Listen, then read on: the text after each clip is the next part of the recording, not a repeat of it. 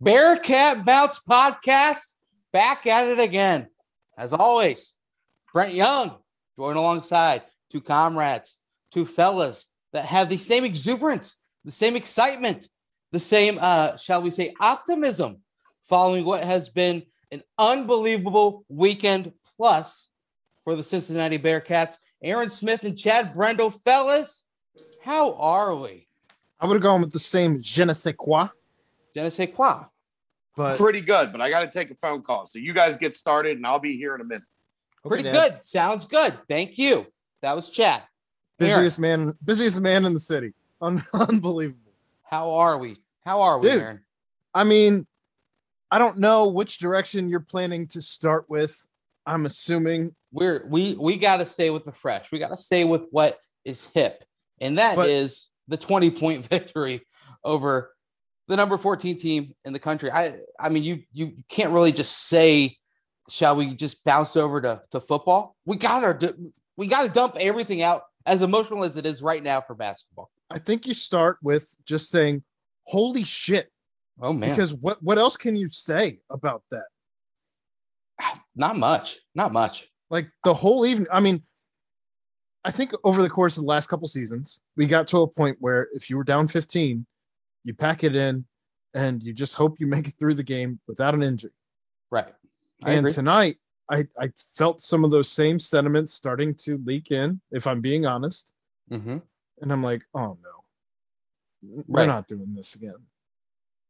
Right. And this team did not give up. And I mean, as I'm sure we'll, we'll hit on plenty, I think tonight showed that you can run a 10 man rotation successfully. And it made a world of difference. Yeah. I mean, that's that's a big thing. Illinois didn't. They don't. They're not deep. They they didn't run many bodies out there. Their their dudes were their dudes. And when Cincinnati got rolling, they didn't have anything to switch up the momentum. They didn't have anything to change the tempo, change the pace, change the flow of things, and it just got stale. And Cincinnati didn't sprint past them; they rocketed past them. On the Like- legs of Mike Saunders Jr.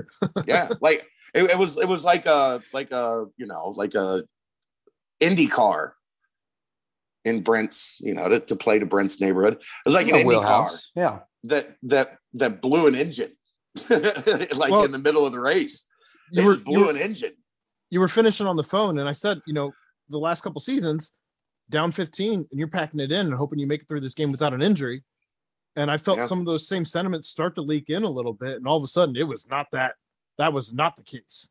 hey we talked about this on the ptp tuesday after after we saw them change the momentum of a game again i mean th- this has happened in five games Yeah. where they've had a stretch where they're not playing well wes miller calls a timeout team comes out of said timeout and is just a completely different team their defense the final 30 minutes of that game was unbelievable Lockdown.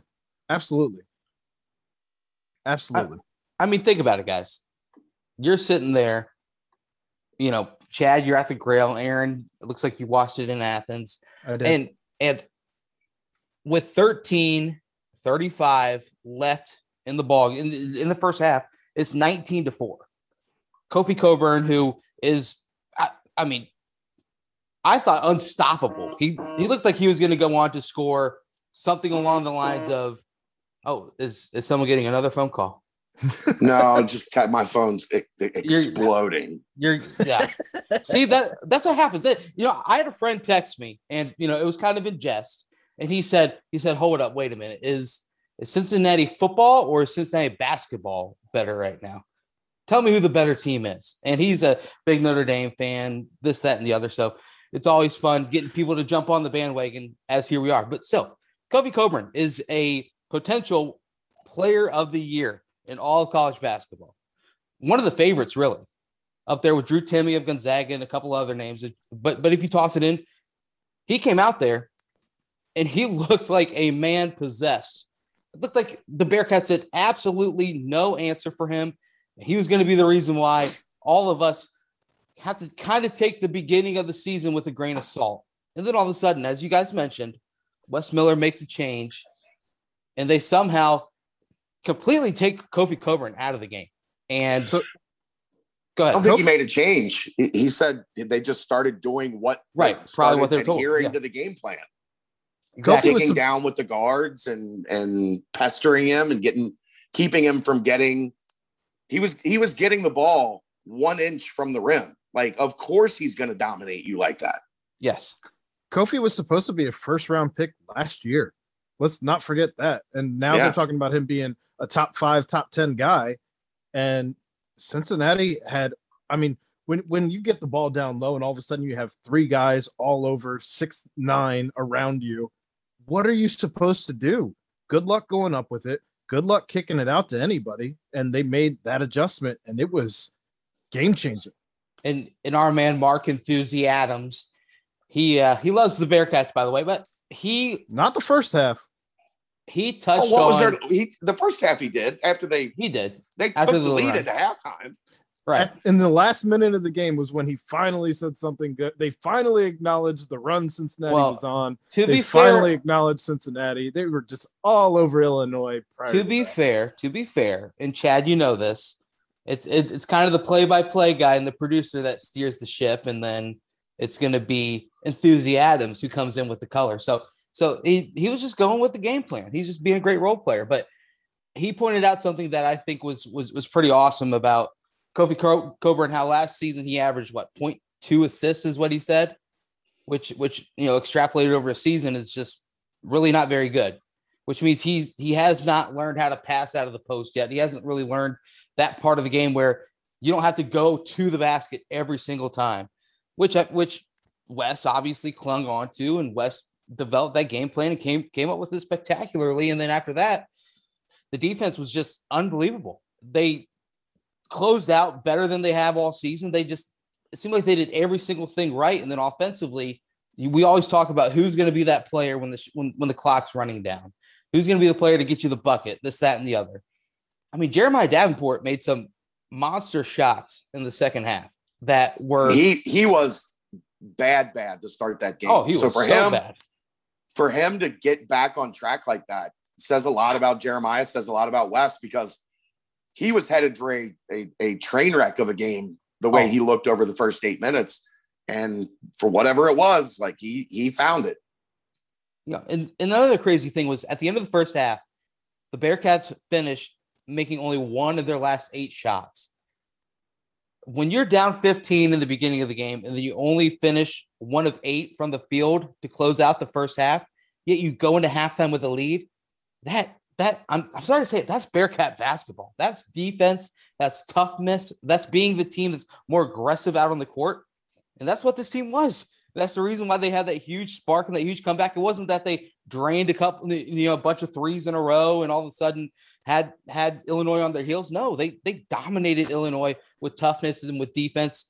I I'm so happy right now, and it's it's uh, hard to get hard to really form a lot of sentences, but I mean, an unbelievable game. Jeremiah Davenport finishes with 19. He wasn't the team's leading scorer. It was someone who came off the bench someone who Wes said is is a starter, and he had that conversation with him before the first game. Mike Saunders, man, Mike Saunders Jr. is, you know, they they keep saying Ty Lawson, they keep bringing up the uh, comparisons to Ty, Ty Lawson, this, that, and the other, and they're saying, you know, he isn't Ty Lawson. I mean, you got to start saying, man, I I mean, sure, he's not Ty Lawson, he's he's Mike Saunders Jr. And games like this and games against Memphis, it really seems like he really steps up when the competition is at its highest. He reminds me more of um, who was the guy Texas that TJ Ford Okay. that played with Durant that was Right. as fast end to end with the ball as as anyone I remember. I mean, like he just flew, and Mikey has that one man fast break. I mean, I re- I re- remember last year I talked to like he reminded me of like a like what Peyton Siva used to do for Louisville Right. where you just get the ball to him, and next thing you know, it's two points. Yeah. And you're like, what, what the hell just happened? How did he get to the rim? But for me, again, talked about it here last week, talked about it on, on PTP last week. Say it. For me, getting to the line, And using making them. That speed to hang fouls on guys, get to the free throw line, go nine of 10. And he was five of six from the floor. Like, and and he made a three. Right. And but a lot of the five of six was stuff finishing at the rim. He had the one little mid-range that he pulled up and hit. Mm-hmm. But that's how you have that's how you turn a 12 point game into a 20 point game. right. And he has the ability to do that because he just gets people so uncomfortable. Right. Because he's so fast. And defensively, you're shook once he does that to you a couple times. Because Mhm. now I got that. I did my job. I got back, and he still beat me to the spot and laid it in. You know, So- and, and that makes defenses very uncomfortable. I think he's the most disciplined player with the ball in his hands as far as not forcing a shot that isn't there, not Yeah. Like, especially behind the line. Like he won't he won't just out here just throwing stuff up. Like he, he if he's going to take the shot, it's going to be one that he has. Also, kind of touching on the Ty Lawson comparison. Yeah, he's got the speed, but I don't. I think he's got a softer touch than Ty Lawson had, personally. Yeah. uh, So the the thing about these games I, against TJ high- Ford is the comp. I think TJ Ford is the comp. I think I think it's an excellent comp. So the the thing about these games against these high level teams, high level players, is that you you have to have some something elite about you in order to you know keep up and then do better than your than your opposition. That's what Mikey has, and I I mean he he did it last year against Memphis. He did it again this year against Illinois, who's been the best team that we faced so far. And you know I think he's he's going to be one of those players as his shot continues to develop, which I mean, it looks good right now.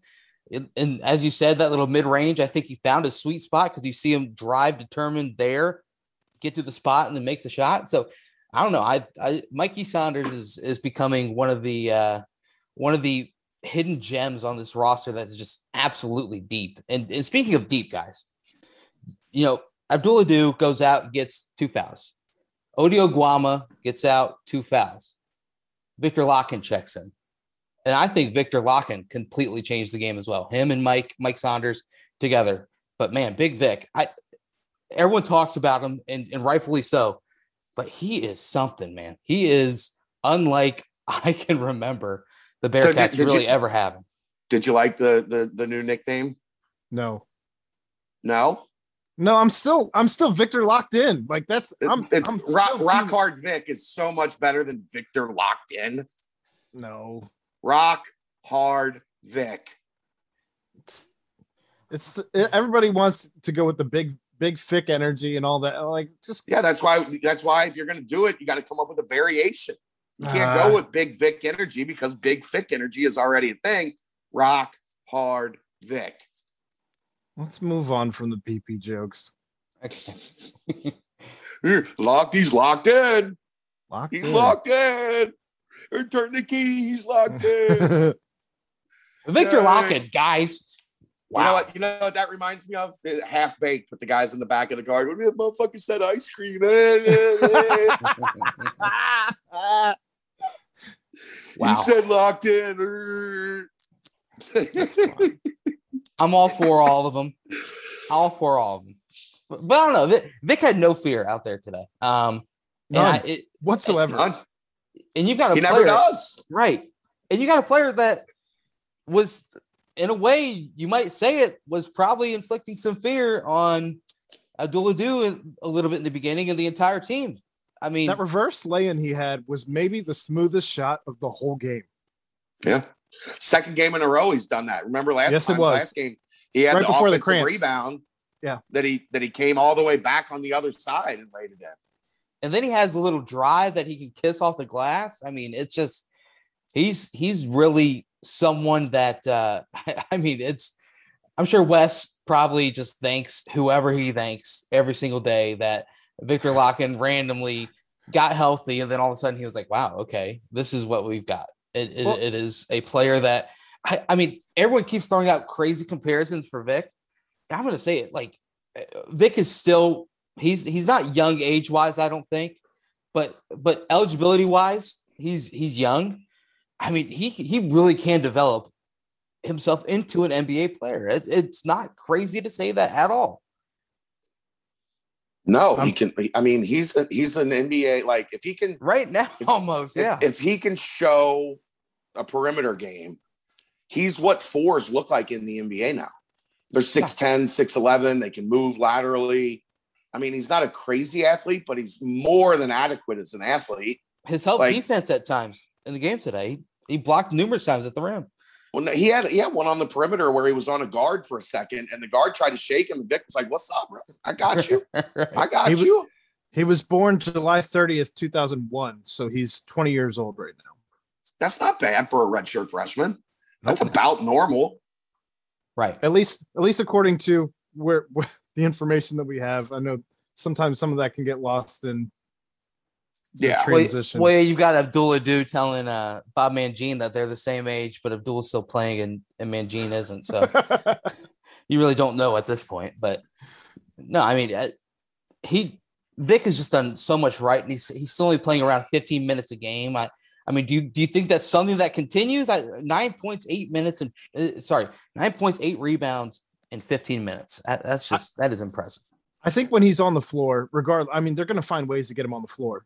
But when he comes in, they put him in in pressure positions, and his hustle encourages everyone else's hustle. When he's out there, there's no give up from anybody on the floor because they all see what he's doing out there with the random like tipped passes or or just touch dribble. Like uh, I mean, dude's all over the place all the time and does not stop. It's unbelievable. Unbelievable. Cincinnati 74th on the KenPom. a quick rise up of about 24 spots. Uh, you know, uh, coming into this game, Illinois was the number one team in defensive efficiency. Sure, it was only three games and a very small sample size, but you're talking about putting 71 points on on what was supposed to be one of the best defensive teams in the country. That that is just it, it's extremely impressive.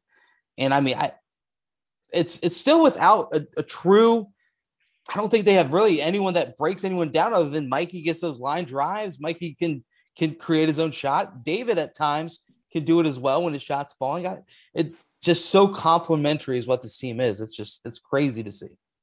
50 to 15 run, Brent. Yeah. I think that says it all. Like that's a lot of runs. Absolutely insane. Defense. Defense, well, well, defense, defense defense and tempo because when when you watched like when Illinois got into half their half court defense, you could tell it's Brad it's a Brad Underwood team. Their half court yeah. defense is outstanding. When they were able to get into their half court defense, Cincinnati hit some tough shots, but but you could see cracking the code on Illinois' half half court defense was very difficult. And they just said, "Let's go, beat, beat, right. get the ball, get to the rim, beat them back, you know, and, and make them scramble so that they didn't ever really have a chance to get set and get comfortable. I mean, you know, and, and that's the thing. Like if you if you're gonna try to play them in their half court defense and just say we're gonna beat your half court defense, you're gonna get your ass kicked.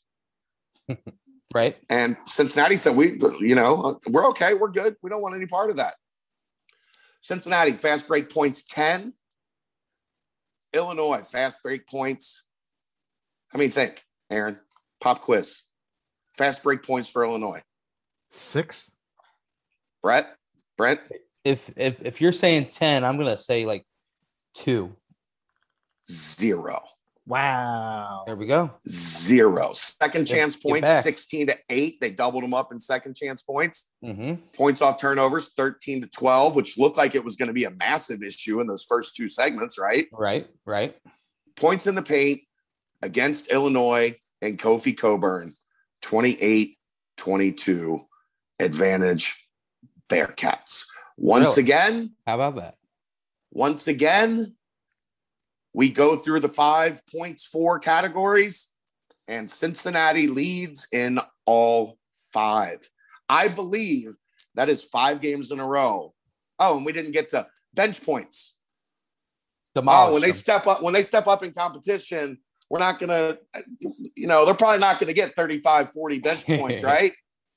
bench points, Cincinnati 33, Illinois 18. I mean, would you bring Vic and Mike Saunders off the bench, teams Yeah. got to just be like, all right, all right. Because I mean, I like, yeah, sure. David didn't have a crazy game Even Ody. all. Yeah, and, and Ody as well. Yeah, but uh, so so the defensive side of things, Dave is DDJ is turning himself into like an elite on ball defender as well. Because you look at this Illinois team, sure they have Curbelo and they just got Kofi Cockburn back, but Trent Frazier is supposed to be their number three or even their number two scoring option behind Kofi Cockburn. Trent Frazier had zero points. That's that's someone who scored nine. yeah, that's someone who scored 1,500 points in his career at Illinois. Sure, it's it's four full years, but it, it's a player that is a big time scorer for Illinois. He was leading the team scoring 17 and a half points on the season. Zero points. And David guarded him the entire game. It was a little throwback Michigan versus Illinois. Those those two know each other well. David said, No way, not today, Trent. No, no, no. The finger wag. Can't do that, Curbelo. That's a that's a technical. Tee him Can we talk? Can we talk about the soft technicals on both teams? Though that was, I thought that was garbage. If you're look, I- I don't like it. But if you're going to turn and scream and make eye contact with their, with their coach and scream at him, you're going to get technical. I just thought it was garbage on both. Like, let the kids play. Like, why are we doing this? It just seems a waste of everyone's time. Just don't look at their coach. I think that's why if he Da- just made the shot and screamed like into the into the abyss, I, think that's why nobody would have said anything. I think that's why Davenport always looks into there and screams because he knows that he can't look anywhere else and not do that. They're gonna call it. Like I think it's stupid as hell, but and the little finger thing, they're gonna call it if you do it right somebody, ways? like right at somebody. They're I gonna mean, call it every tumble time. yeah. It's like the, the- everybody was upset yesterday on in the NFL. The guy pointed at at the defender as he was running into the end zone. Clyde Edwards-Helaire, yeah. Yeah. That is taunt. You taunted him. We, it's a dumb rule. It's just a dumb rule. Yeah. No, it is. It is. But if but they- it's a rule.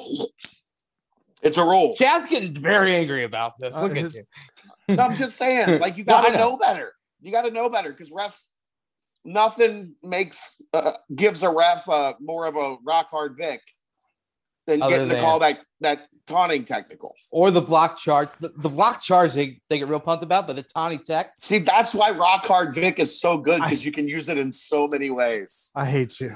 You, you know what though? At least they called it both ways. You know, Yeah. in the end, if it would have been one thing if all of a sudden you saw like Kofi dunk and then get in the face of, of someone and then not get a call. So it Doesn't take away from the fact that it's trash. That's Yeah. me. No, it is. It is. Um, man, I, like you you watch that game, and it's it's so funny looking at the first few minutes because the way that your your emotions just literally just go on like a roller coaster. Because uh, watching the first few minutes, watching the team go down, it's like, okay, Illinois is really good. From here on out, let's just see the team do a couple of good things. You know, maybe some good plays here that that make me excited to see what they could do against Kansas State tomorrow. You know what I mean? I like it's it's the small things like that, and then all of a sudden they just they lock in, and I, I mean they they play so hard. That the main thing that all my friends texted me that aren't Bearcat fans, which is which those flood in after a win like that, is uh it's pretty cool. But um, the main thing that they text me is that this this team is playing so hard. This team played so much harder than Illinois tonight. This team is a lot tougher than Illinois looked tonight. And I don't think those are things that you've heard the past couple of years. And I, I think that that's something right now that really just reflects on the coach. And then once the coach is able to to install that and, and instill that in, into his players, it's that's what they're out there doing. I mean, the John Newman chase down block. You know, Newman's shot That was fantastic. yeah, Newman's shot isn't falling right now, and you can tell with with with the confidence that he shoots it with that they have fallen in the past and they might start to fall in the future. But his chase down block, I mean, that was a momentum play right there. It, like it just all the small things that this team did, it's just phenomenal. I mean, every single player had an impact on the game. I mean that that rotation, Hayden Hayden Koval and, and Mason Madsen and Ody Oguama all played 12 minutes apiece. Everyone else played more than 12 minutes. That that is a deep and strong and talented and multifaceted lineup. I I don't know. This team is uh it's doing it's doing certain things and uh it's really doing things well for me. Well, we talked early on in the season about like how are you going to get down to eight an eight man rotation. I think this is what we're going to have. I think we're going to run ten deep, and Yeah. we're going to have fresh legs, and and I I think that it's going to pay off in dividends towards the end of the season that you have had ten guys rotating minutes as opposed to Well- eight guys running way more Right. minutes. Right. here here is here is where that has changed some the the the calculus for that has changed some right where we were wondering if you were going to have two guys that were going to have to push into that 30, 30 plus 35. minute 35 Right. minute range we're on the wing with newman and dejulius right Right. Well mason madsen's played outstanding his like Mhm. his defense is what the concern was his he's been one of the better perimeter defenders on the team Mhm. Like he has really turned it up a notch. That uh, that has allowed him to get onto the floor. And then because Mikey is playing so well, you can play Shuey at the two more. Right. Right. So you can give David a rest. So like those questions that we had of like, how is this math going to work out? And the math before we we we saw what it looked like, the math was David and John or, or Newman and Julius are probably going to have to creep into the 30s. And you've been able to keep them in that 25, 27 minute range because you've gotten what you needed from the other guys. Um, and, and still do that and being able to keep Mika under 30, Right. right? Because Mika's playing two spots. He's playing point guard when when Mikey's not in, and he's playing off the ball when Mikey is in. Um, so the way that Wes has has balanced this has also been. Is there anything this guy has done that hasn't been impressive yet? Well, I know I was asking you off air before we started, and I, I think, given the response, I think we can ask it here. I mean, when was the last time you saw a coach for Cincinnati make any type of adjustments in game that way that it had that type of of an effect? I mean, I think Mick was really good with with adjustments, but I think that was more like Halftime. okay. Well, no, I no, I think it was more like okay. Let's here's a set. Like here's something to get us going. Here's here's an un, you know we're- we're coming back with the out of underneath out of bounds. Here's a set to get us going and try to Okay. to get you know what I mean. Like using Just to get the the flow game, of the game going. the flow Right. of the game Right. in your advantage. Wes, these guys just for whatever reason, man, like he's got the magic touch. Now he did take one early, a timeout right before the under 16, and, and that one didn't stick. Right. no. That, that one didn't work. But then he took another one, and, and a lot of coaches they don't want to use that second first half timeout. Like they they for whatever reason they want to keep them. I get it, um, but they want to keep it. He said, "No, I, I need it," and he went ahead and used that second first half timeout, and they came out of that thing, man, and everything changed. Everything changed. it And was like the fast. it was. I mean, it was Mikey Saunders fast. even before that timeout, that they were just even on offense, they were sloppy with the ball. Yeah. Some of the passes they were making. Uh, They were was flat just footed on defense. They Yeah. weren't. They they clearly weren't. But now that we, based on what Wes said, because Dan Hoard asked him, you know, was was there what was the adjustment? And the adjustment was we started doing what the game plan was to do. that that like that that they started doing what we are asking of them, and boom, it worked. How about the other thing? 17 to 20 from the line. Yeah. that's huge. Everyone was freaking out earlier in the year, which rightfully so, but now. you had the right guys taking free throws. Five of six for Davenport, nine of ten for Mikey, two of two for Mika. Vic had two, made one of two, which I'm surprised when he misses because his free throw stroke's pretty. Smooth. Um, but yeah, that's I mean, you only missed three free throws all night. You had the right guys at the line, you had the right guys attacking and, and getting fouled, you had the right people with the ball in their hands. It was, it was clinical for Would you 32 say minutes. It would was you say that it was eight minutes of us looking at Yeah, go ahead. uh, it was eight minutes of everybody looking around at the the Grail going, probably should have stayed home tonight, shouldn't we? Probably should, probably should have took this Monday off and That's what I said. home. Should why I have said to opened up lead the off the show. especially. I mean, that's why I said to lead off the show. Like you kind of had those those sentiments leaking in because of what the the past regime kind of did to you, and it was not the case. Would, Would you you have say- guessed? Go ahead. Go ahead. I was just gonna say, would you have guessed that Viktor Lakhin led the team in rebounds? Yeah, He was. he was. I'm- he was the one guy that like they couldn't that Illinois like had trouble with because they kind of pushed around Ado and Koval, Mhm. Ody. Like they had their way with those guys, and then once Vic came in, it was like, give me ball. Which goes back to my question last week that I asked both here and on PTP. But I'm all here for Davenport and Lakhin going back and forth as to who's the bigger energy guy. I'm I'm here for all of that all season Well, long. think if they're both playing the four, which for the most part that's that's been the rotation. the at case, Four has sure. been those two. You, you've got an energy guy on the floor for forty minutes Fantastic. Sign me up. or and then you have thirty-seven Ody, minutes tonight. Yeah, and then you have Ody's Ody as another well down low. Yeah. uh, Ody's like batteries. Yep. he is. Double O batteries. Uh, you know, it's it's it's safe to say that that Bum, water. bum, bum, bum. You didn't see that from I'm. you didn't I see mean, that. the UC Twitter tweeted it. So uh, yeah, it was a thing, Aaron. So, so geez, Aaron. doesn't make it good. Wow. Oh, so you Well, he's locked in. He's locked in. But no, I, it's it's safe to say that water has found its level at the free throw line. Uh-huh.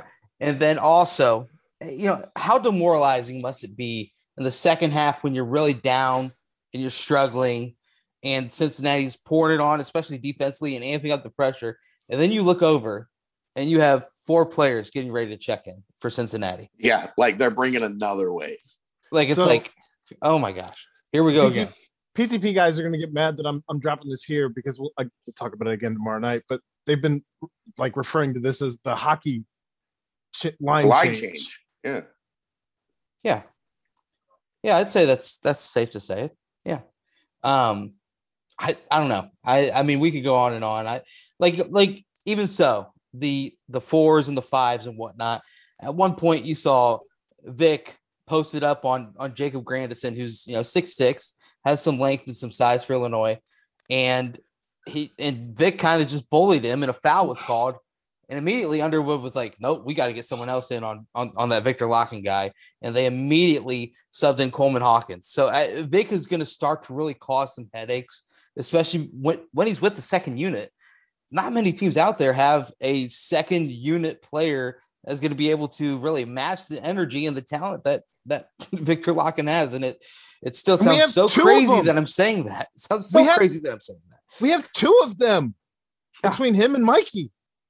It's I'm unbelievable. still, I'm still going Mikey. I, I know it's Mike now, but ice. Should we Ice just Mike. ice? Ice Mike. it's, it's for me. It's the hair. I, I don't know that I can stop calling him Mikey so long as he has the hair like that.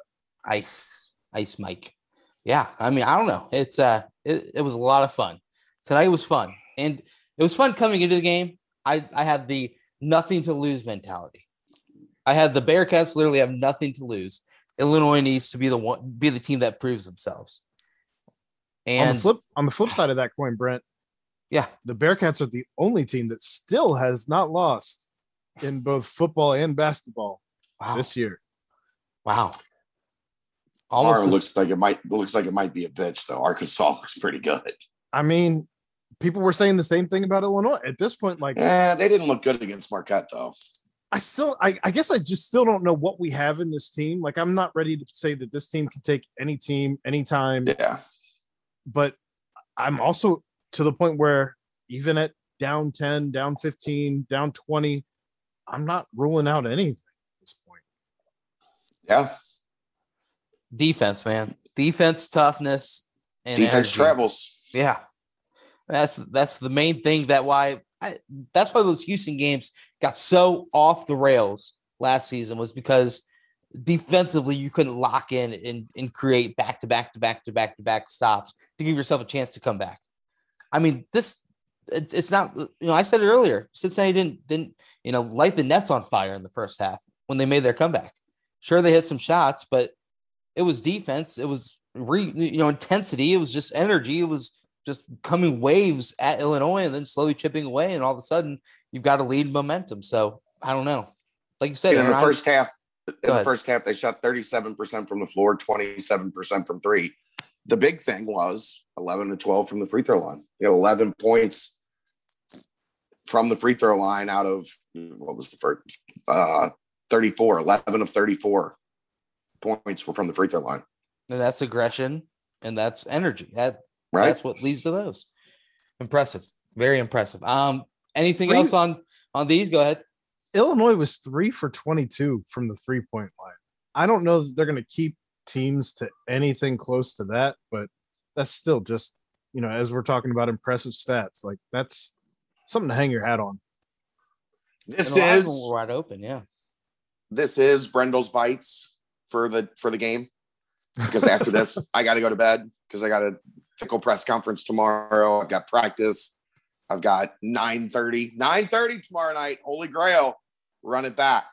Like we weren't planning on doing one for tomorrow night, but, But the sentiment at the Holy Grail was, well, we can't do this and then not run it back. Like you got to run it back.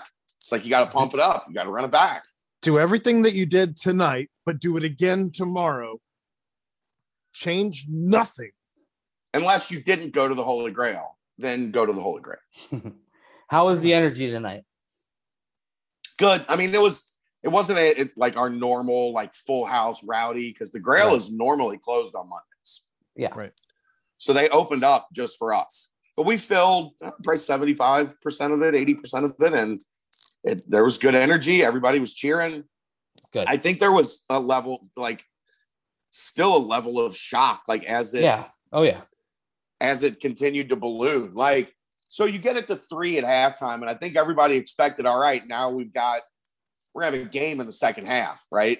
Yep. And I was standing talking to a couple members and uh, some old friends that used to work in the SID department. Hi, Elise. hmm If she listens. Hi, Mary. Mary doesn't listen. Um, and all of a sudden it was like 12, like before the first media timeout. It was like 10, 12, like what the hell just happened? Like, holy crap. What what was it by? Yeah, it was it, it was 11 by seven, three minutes gone in the second half. It went from three to 11. And it just like nonstop. They- just relentless. Yeah, it was 11 at that second media timeout. When I went back to my table, it was like, Yeah, we, we were like one for five at that point. It was it was bad. no, you know I'm what it was in the second me? half. Oh, in, in the second half. You Yeah. know what the it was second for half me? where where it was the three, and we thought it was like good second half, back and forth. Yeah. And next thing you know, it's 11 before the first media timeout. Like, damn, Aaron left for a minute, so now I got to catch him back because he jumped in. He jumped Jeez. in without knowing what was said. Like, oh, I know what they're talking about. I, I thought I did well because it was a tale of two cities. You know what? You know, you know what you weren't locked in. locked in. But you know what it was for me in the second half? The that deep three by Jeremiah Davenport Yeah, as the clock was ticking down. That's when I because because I'm a quiet watcher when I watch these games. But that that three went in. you. I well, well believe Ripley's believe it or not. So when that three went in, I let out a let's sorry Dan go like really loud and uh startled my girlfriend and really probably probably woke up a couple other people around the area. So you Hey, still no. have a girlfriend? yeah, man. That's impressive. Good Late- work, bro. Late nights are really really starting to get her, get her frustrated. But I just um, picture I just picture after they make a shot as they're running down the to the other side of the floor. You're like, Bearcat team back at it again. Might get some of those every once in a while. Only if it's a that was very pretty good, Aaron. That was play. pretty good. but You got uh, the octave. You got the octave almost down. I appreciate it. But no, I I mean it's it's it's exciting. This is this is this team for them. You can say throw everything away. This team is just exciting. It's it's fun to watch these games, and and I don't think there's going to be any blowouts. I I just don't think with with the way Don't the say, team come plays. on, man. Come on. No, no. Don't put that on them. Oh, I'm not put that putting it on on them. I'm, I'm not putting it on them. I'm just saying this this this team is just has me locked in, and I I'm so excited. There we go. So excited just for what is to come. And tomorrow's going to be, Are gonna be a lot of fun. Fired up. I'm I'm I'm two feet in and ten toes down, fired up. sounded like he was Victor locked in. Amen. And and this is this this is the this is the Arkansas Razorbacks preview. They're good. They've got a really tall center, and uh, a lot of players around them, a lot of transfers. Uh, watch out for this team. Very, I didn't. I didn't. I didn't actually do the bites. The lead. Holy shit, that just happened. Uh, right. Offensive player of the or player of the game, Mike Saunders, because he was the catalyst for, for changing everything. And the notes are everything we said for the past like 45 minutes. there you go. There's Fair Bengals bites for for for Illinois. Fair enough. Fair enough. Um, so anything else in basketball, guys? I, we've we've surprisingly, uh, if if it's of shock to anyone, got another sport that's doing pretty pretty doggone good. They had a pretty doggone good weekend as well. Well, last thing is uh, number 14 tonight, up and down. We take down number 13 tomorrow. We'll see what happens with that. Are, are you guys going to live watch on the PTP tomorrow? We, like, we've already we've already been talking about that because trying to do a Wednesday show is going to be an impossibility. 9:30 um, p.m. So I, I think it's going to have to be a, a live watch as we're recording, which should be quite interesting. So if you're listening, on YouTube. We, will be we'll be live watching. We won't have like the video on because the YouTube would get thrown out. But I guess we'll, yeah. we'll we'll certainly be watching, and you'll get our live reactions, which should be entertaining because we'll probably all be watching via some sort of uh, streaming device, and so I can't imagine one that all of us, of the other. Right, none of us are going to be synced up, so it's just going to be a train wreck. Oh, that's what I hate because I I had people at the game, and they would be like like JD or like Vic, like text it, and then I'd right. be like, what? And then JD hits a big three. It's like, well, right, a, a, train wreck is kind of on par for the brand, so I, I think that'll be perfect for us. awesome, awesome. Yeah, a, a, quick, quick Arkansas rundown. They've got a guy that's uh seven three, seven four almost. Uh, Connor Vanover, transfer from California. He's going to give uh give give some fits down low, kind of skinny, might might be an easy matchup with the with the rotation of bigs. Uh, Chris Lykes is five foot seven. How about that for a size differential, Aaron? Five seven he, Chris Lykes, seven three Connor Vanover. Well, I mean, the smalls gave Kofi fits more tonight than the bigs. I thought, just stripping the ball from him when he would try to right. go up and, and different Going things down, like yeah. that. So I don't know that they're not ready for that type of matchup because Kofi was supposed to give him fits and he did in the first half. So it'll be real interesting to see what the game plan is going into uh, Arkansas. Do you want to know a, uh, a, a fun fact player that's on the team that that Bearcat fans will know? You're going to tell us anyway. Chad, do you know? I haven't looked at Arkansas's roster yet, so no. Trey Wade. Oh, really? yeah he's he's not playing too much, only about eh, 12 minutes a game. So for those but, in the dark, what is that? Oh, he he, he played at Wichita State. Thanks. Transferred over there. Yeah. Decent player. Um, yeah, I mean they're they're transfer city. Don't and, listen to the audio tomorrow because you know they're going to talk about it. Yeah, yeah, yep, yeah. It's going to put you in a bad mood. They're going to talk co- about it. Don't the coach listen. that's over there that's all we got to say. We we don't have to say anything more, do we? No, I don't want to talk about it. I won't be able to listen to too much audio as I'll be watching while while podcasting. So Gosh. We'll, we'll see about that. Ooh, ooh, but it's it's Turner because CBS owns. Okay, so they might not be able to show highlights. Let's hope. Fingers crossed. Yeah, I bet they will. I bet they will Somehow. too. I bet they will too. All right. Well, close your eyes during that part. Yeah. if they show if they show Kyle Washington at all, close your eyes. Go because you know they'll show Kyle if they're going to talk right. It, right. Well, because they'll be on the bench anyway, so it's or right. pan you pan to him to the bar, if switch to the bar at the Holy Grail and get another drink real fast during that little part. If you're a producer, you pan to Kyle and then you tell the story, and then you pan back to Kyle. Easy peasy. Right. Easy peasy. Um, all right. Well, and anything else for basketball, guys? Arkansas is going to be a stiff test tomorrow. It'll be uh, it'll be another another I don't know another tough game, but another fun one to see the next evolution of Wes Miller and these Bearcats because they they don't back down from anyone. At least awesome. until tomorrow, we're undefeated. Okay.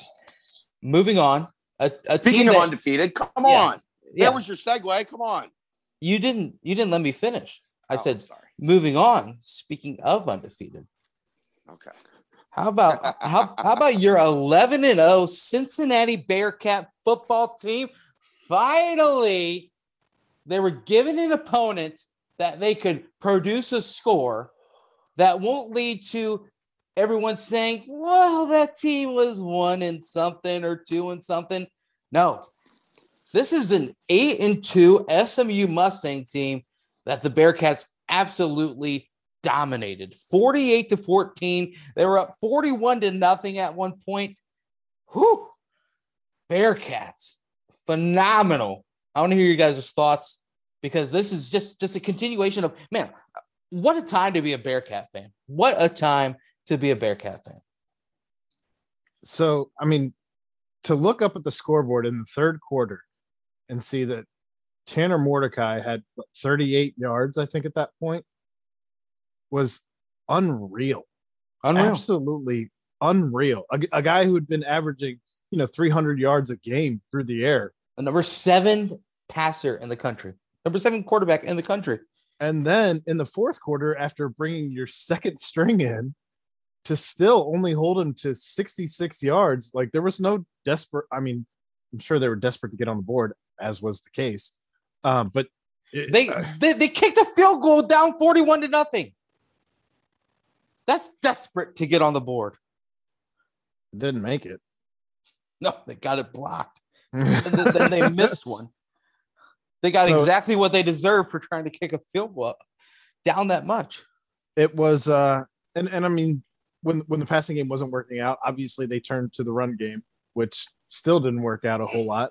You know, 31 carries for the entire game, 133 yards, not great. So it was uh it was a you said domination, I'll go with dismantling of their Yes. entire offense because it Amen. was it was a, a just buzzsaw of a defense that SMU came into at Nippert Stadium. Does does Desmond the first Ridder seven love, drives. Yeah, I The say first Chad. seven drives, six three and outs, and a forced fumble that re- was recovered by Cincinnati. They, they had one drive that lasted more than three plays, and that one ended with the fumble. Like, against the best offense in the AAC. yeah, Yep. It is. It is.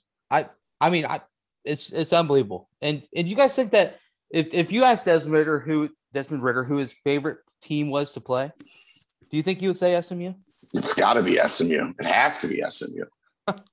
I just love in the presser after the game when he said, We've had that play ready for four or five years now, and we finally got to ran- run it. And it happened on senior night to where Desmond Ridder becomes the first Bearcat to score a receiving, a rushing, and a passing touchdown all in the same game. You know, we, Responsible for all five touchdowns.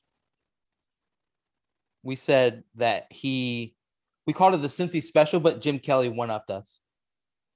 Did you see that? The chili special. Now, what do you call? Ah, the chili special. All right. I- because all teams have run that that you know the the Philly special before, and here here comes Cincinnati running it. Honestly, I didn't think that like at all that that was going to happen when they were pushed back five yards, and then all of a sudden, here comes. I I thought it was going to be another run or or some sort of a quick fade or something. Man, they they went into the bag of tricks, and seemed like they did that a fair amount of times in this game, and it raises the question when when the competition amps up, this team is definitely by far at its best, and it is it is just amazing to see. I just thought it was fantastic that somebody asked in the mailbag last week, what's going on with Jordan Jones? And here we are on senior night where Jordan Jones scores not his first, but both his first and second touchdowns as a Bearcat in a passing touchdown and a receiving touchdown in front of his family who was there to see it for senior night. Just tip of the cap to Jordan Jones. yeah, I think they said he has the highest passer rating in the history of uh, senior college days football. or college football as well. Passer rating of 472, not half too bad. I I mean Desmond Ridder is is peaking at the right time. You know, it's last season he put up all these stats, and we constantly said that was in three quarters of play or three and a half quarters of play. How about this the, the starters getting getting taken out of the game with over two minutes left in the third quarter against an eight and two SMU team? Like that is just something that's unfathomable. If, if you told me that was going to happen going into the game, I'm I'm one of the biggest optimists out there. I would have said, yeah, maybe midway through the fourth, if things are going really well. When I saw Evan Prater trot out on the field, I said, wow, they really are taking down SMU and doing it with with with ease, completely easy. It's unreal, absolutely unreal. Well, it was the fact that they finally had an offense that played into the defense's specialty. You know, I mean, right? And we we said it. I, I was surprised they didn't try to go at Sauce more than they did. What they um, two targets, one reception, right? Or I, no, I th- no, one target, zero reception. I think I thought I, I, thought you would Dustin actually tweeted. in this game see Tanner Mordecai try and go after Sauce because mm-hmm. Tanner Mordecai has slung the ball all over the field all season long, and it just simply wasn't the case. And this defense was built for passing offenses, and to finally see a team that they could capitalize on, it was a breath of fresh air, really. It really was. So what? So Michael Young was out of the game. You saw a, he, he played the first snap. Play the first snap. Okay. Okay. They got him in on the first snap for senior day, and then and then Trey Tucker came in and said, uh, "I'm pretty good. Have a I'm day, pretty good. Sir. I'm pretty good." I mean, at least two of those catches or three, you were like, "Wait, did he catch that?" That's and my guy. up, and then he got up and he he yep he caught it. I mean, the one he got smoked. Right. Smoked. Well, that was a penalty though to... on that one, wasn't it? No. I don't think so. I thought they called a penalty on one of his catches. The one over the middle he caught where the the safety was coming up in help mm-hmm. and got there like right after the ball arrived. And he held on to it. Was like that's a Damn. tough kid. That's right. a tough, tough kid. And then the and one where showed, like at the one. Yeah, I mean that's like that's the thing I love about trey is like he's not a gimmick, man. Mm-hmm. He's not. I've been I've been saying this since he got here. He's not just a kid with speed that like you use for gadget plays and you use for kickoff returns. Like he's got hands. He runs good routes. He's tough.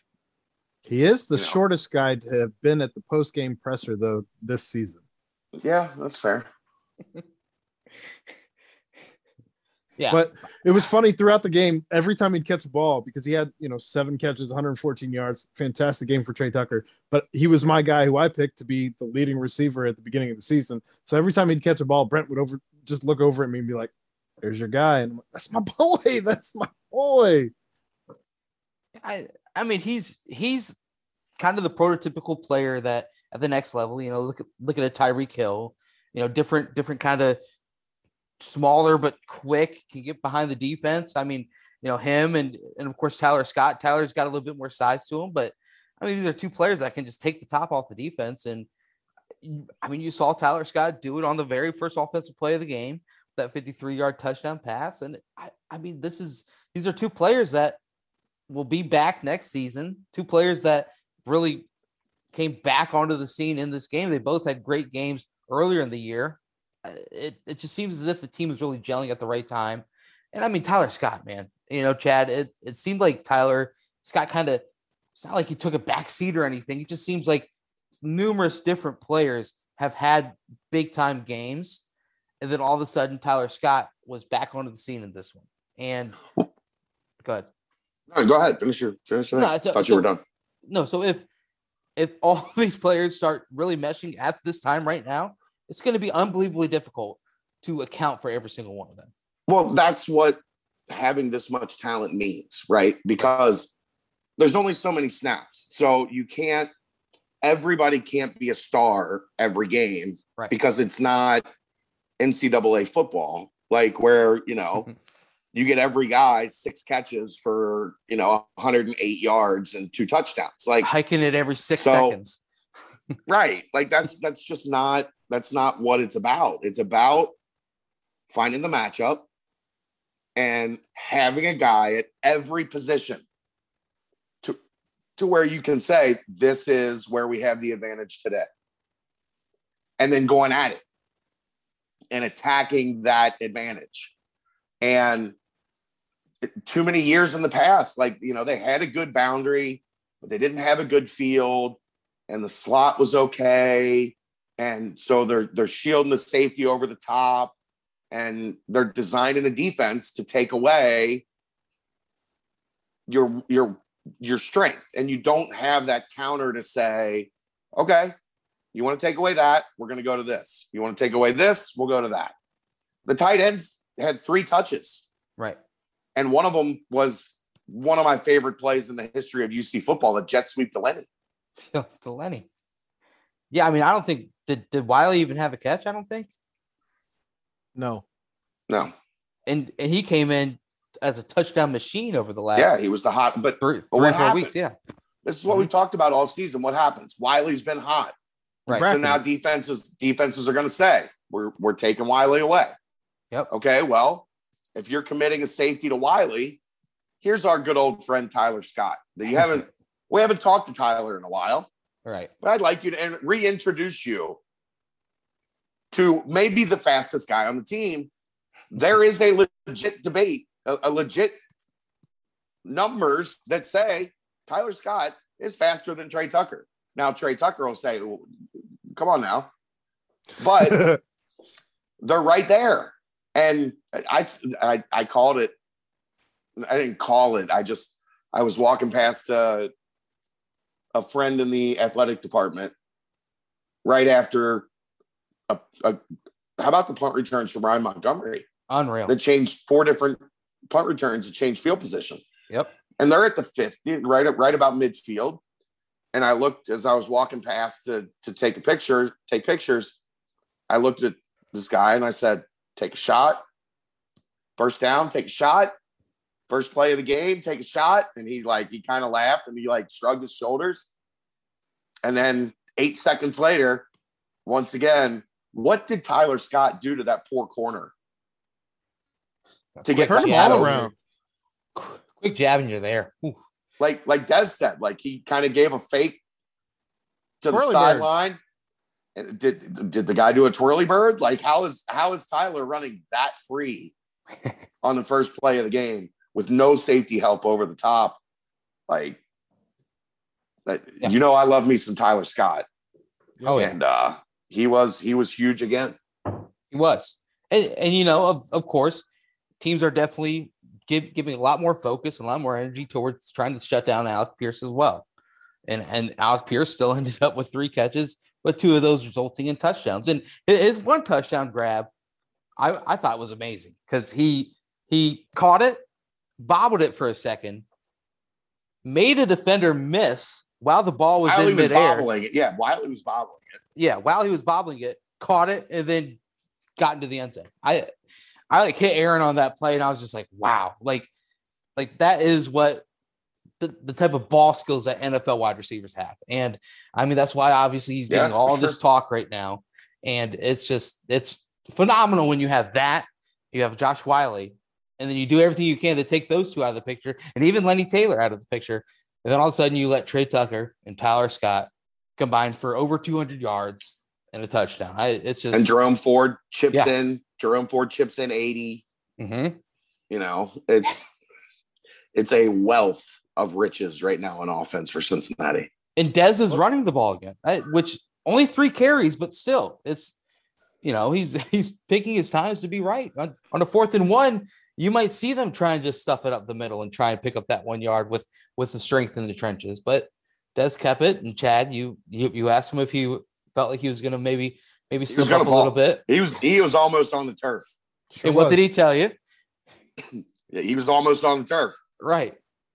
But but he said I'm an athlete, so he was he was able to to correct himself and find Think- the end zone. Think how think how full the SMU defense was that he almost fell on his face and still ran 43 yards for a touchdown. And he turned on the burners on that run too. He absolutely, I I want to see his top speed. We got to hit up our boy Brady and ask him what his top speed was on that run because he he definitely took it next level, next level. Um, Aaron, we got to touch on defense, man.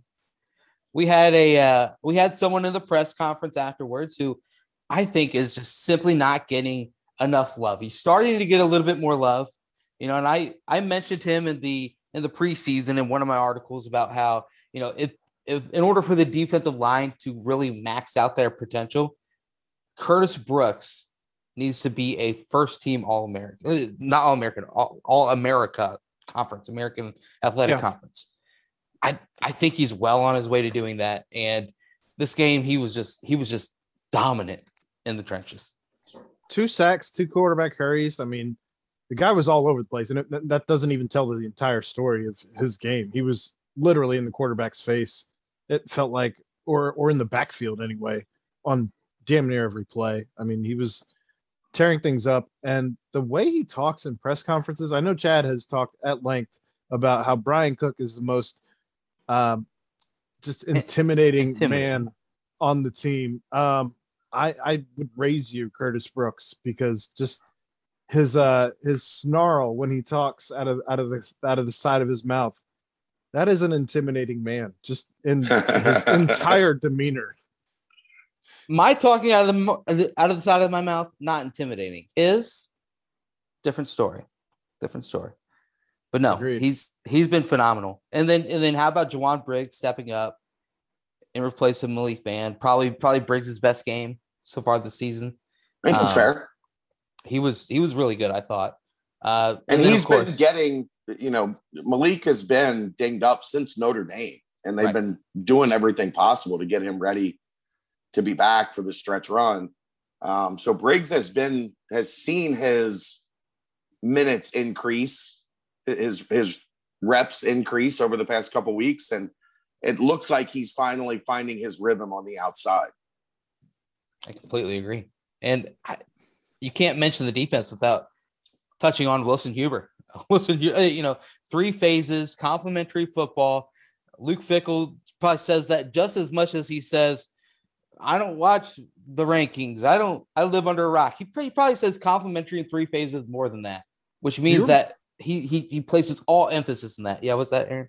Do you remember if I called? I don't remember if I called the punt block or the field goal block, but one of them I looked over and I said, "We're getting this one." I I was going to. The, I, I came out of the bathroom. It was probably the punt because they had yeah, been close. Punt. Yeah, I think it was the punt. I knew I called one because I, I didn't didn't call anything all game, but I called that I, I, wasn't I wasn't trying to like be the guy to to prophesize anything, but I looked over at, at Brent and I was like, I think we're gonna get this one. Yeah, and I I mean Wilson Huber, I, he was he mentioned it in the post game press conference about how you know a couple of years ago they they had a bunch of pump blocks and it was Ethan Tucky, the Dikembe Mutombo of the Bearcats special teams, if you will. he was the one that was kind of the the catalyst of that. He was the one that Who was able to, to sex the Mutombo. Oh wow, very good. Interesting. Did did he say that or? He, yeah, he that's that was his pickup line in bars. He would go into bars and say, "Who wants to sex to Mutombo?" Oh, and and it worked apparently. Like the girls were like, "Yeah." This is the Dikembe Mutombo. I, I don't know what it would the the the uh, rush to get impaled would be. But Jesus, you knew where that was going as I said it, didn't you, Aaron? Oh man. I wanted nothing to do with any of that. You were laughing. I wasn't halfway to the punchline and you were laughing. I knew where you were going with that. well, good, uh, good, good for Dikembe. Um, I've been at the Holy Grail for. I was at the Holy Grail for three hours before this podcast. So, how was it? it? was good. We talked about we, it. It was good. We did talk good about crowd. it. I know. I know. I'm. I, am i am just trying to pump pump the Holy Grail up a little bit because tomorrow night, yet again, Holy Grail watch party.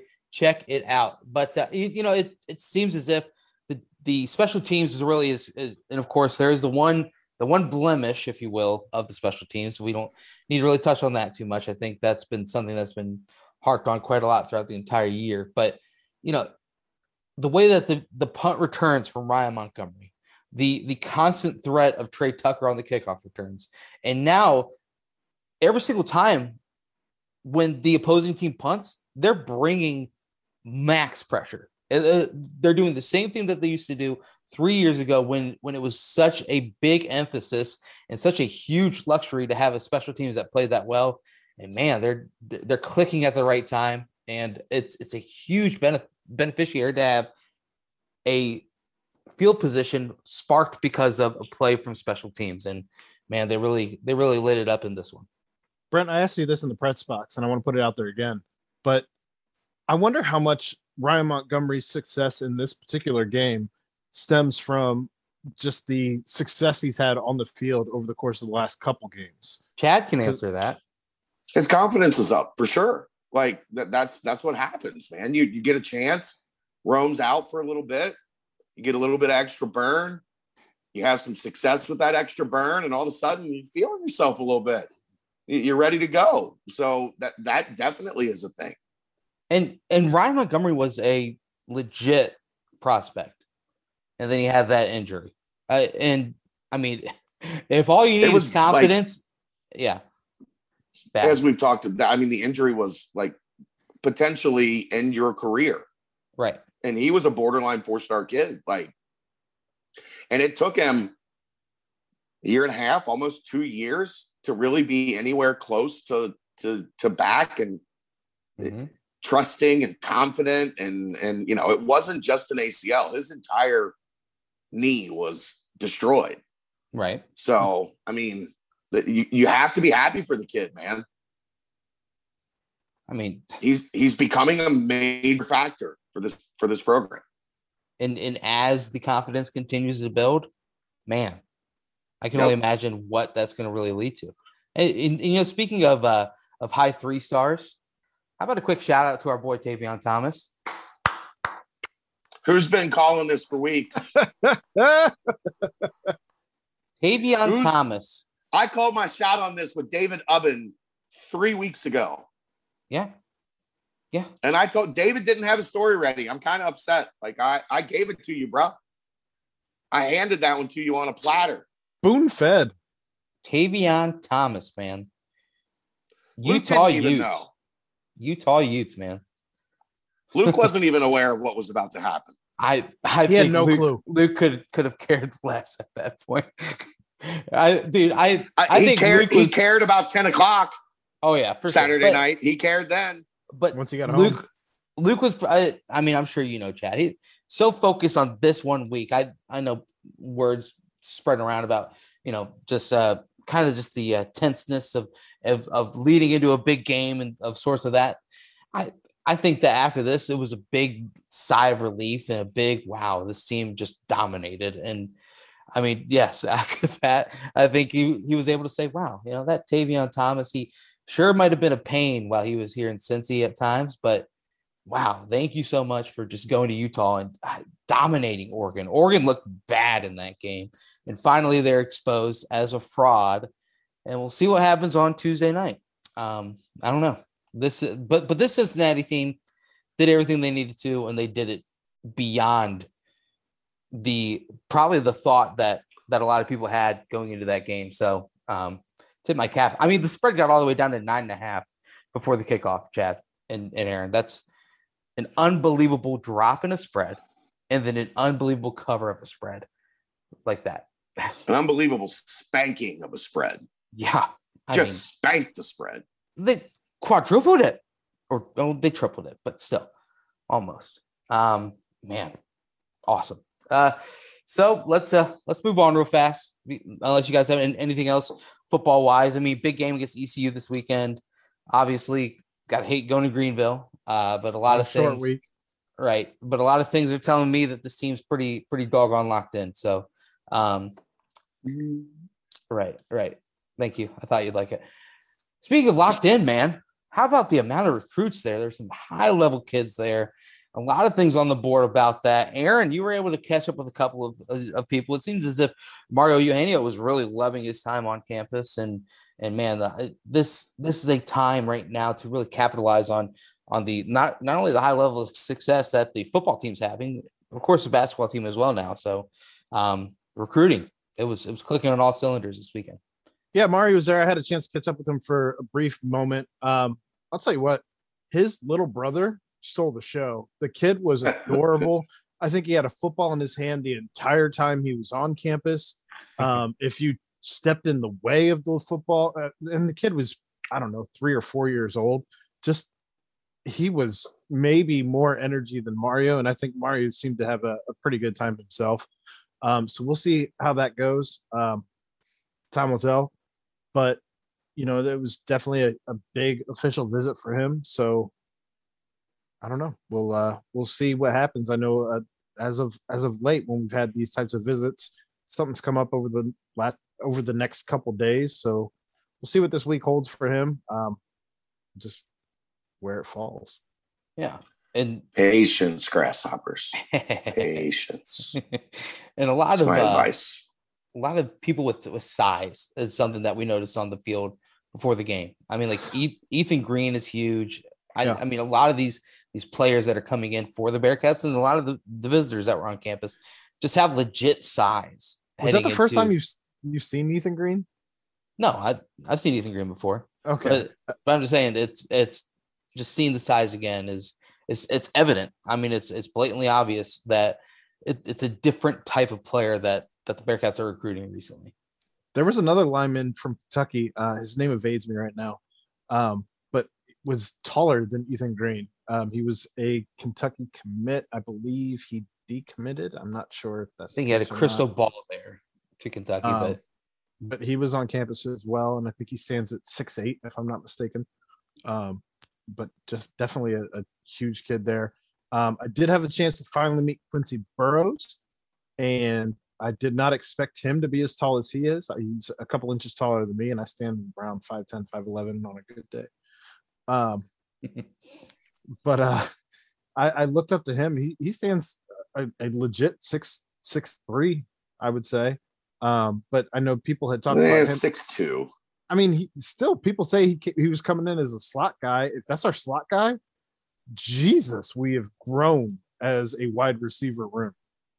So we'll- it, it'll be interesting to see where he ends up on the field. Um, I think he's I'm a not- field guy. I think if I you look at this, I think if you look at this class, you got one of each.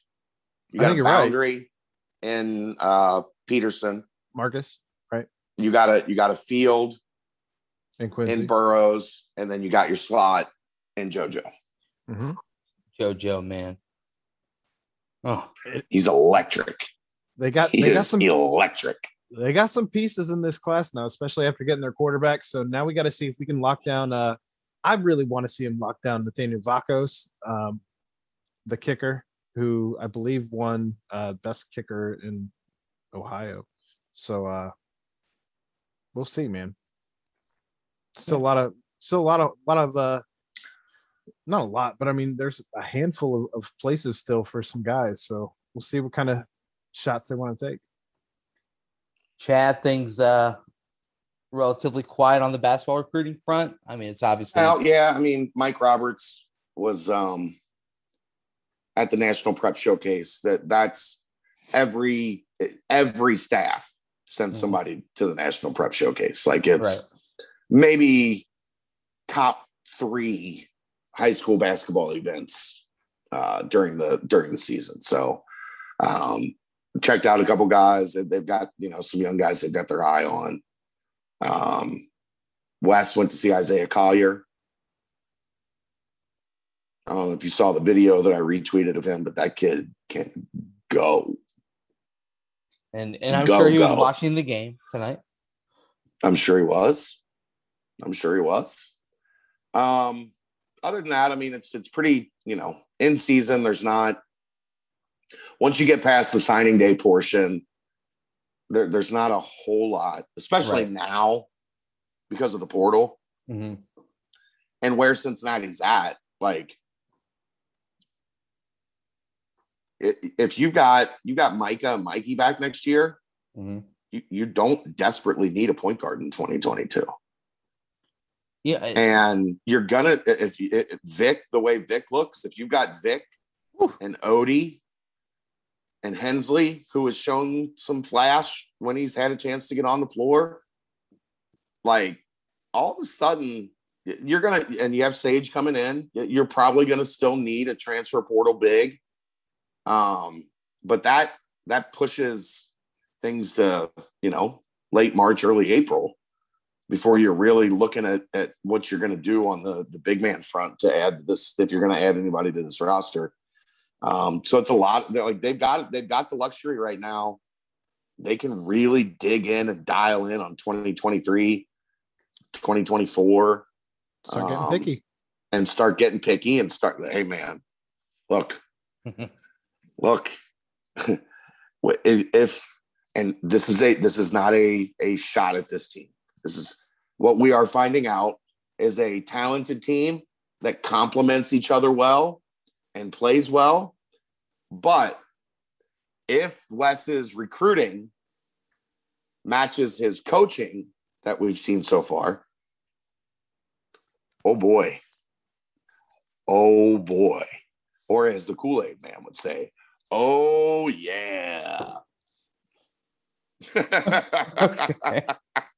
Very I don't good. know where that came. I don't know where that came from. It just, it just kind of. I think you said a bunch of came out. O's, so I think you were. You could have gone the Office Space way, but you went the the Kool Aid Oh. Man way. I'll, I'll All right, stop, stop. You know man. the one. These are these. show you my Oh. own face. Oh. These guys, Oh. guys. These are faces I don't want to see.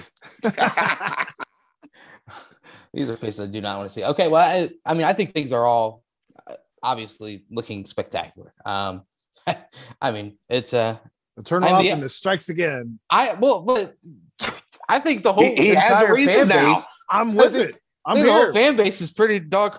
We're I keep all on on the train. dog on, but geez, a piece. That's I'm, I'm I'm ready to throw out like a thousand sorry Dans, but man, I am I'm excited. As someone said in my mentions tonight, these are the glory days. Like you're living them right now, right now. Yeah, but do you remember when Cincinnati was at an all-time low? It's, it's amazing how fast things can change, ain't it? Guess who's guess who's texting Wes for injury updates? Stop it! kissing his No, ass, no. kissing his ass at every turn. That's fantastic. I'm just saying. Um, before Somebody- move, Somebody wants back in on the Cincinnati bandwagon shocker. after declaring they were at an all-time low. Um, quick, quick shout out before we move on to the uh, the mailbag. It would be a disservice for the people who do listen to us, as it was Senior Day on uh, on Saturday. Um, I got to meet Alec Pierce's family, and they they recognized me uh, from the podcast stuff. So That's my people. Now, just so you know, that's my people. I'm just Alex saying he he looked at me, waved me over, and said, "You're Aaron Smith, right?" And I listens to the podcast. So shout out to uh to the Pierce family for listening. We do appreciate it. Myjai's dad is maybe one of my favorite favorite people that I have gotten to. There's uh, not get- a bigger Bearcat Journal fan I I mean just Mike Sanders. just just have really enjoyed getting to know Mr. Sanders. Um, it's it's been fantastic, and and uh, we're gonna miss Myjai when he's gone. But uh, uh, and and Dez's mom got to meet her as well. I heard Chad was sliding into her DM, so congrats on that. But uh, Do I tell that story? I think you have to now. Okay. Yeah. Now that you mentioned it, I have to tell that story. You're welcome. So, so Brian Baker took a really good picture of Dez after his the 43 yard touchdown, where he's kind of got his arms spread, like soaking up the student section. And Brian got this picture from the side that's got the band and the students, and everybody's going nuts. And Dez is like soaking it all in. So I took that picture and, and then I sent it to De- a DM to Dez's mom, who I've known now for five, six years now. Um, but she does, she's not on Twitter a whole lot. So I was trying to find her during the game, but I don't, I haven't seen where they sit this year. I couldn't find her during the game. Looked and looked and looked and looked. So after the game, I walked over because I knew Dez would be like standing there with his family. And I didn't think of this at all. Right. It wasn't in my brain at all. So I see Dez. I'm still, I'm still so happy it went this way. By the way, I see Dez, I dap him up, I see Sarah, and I'm like, check your DMs. And Dez is like, get out of my mom's DMs, bro.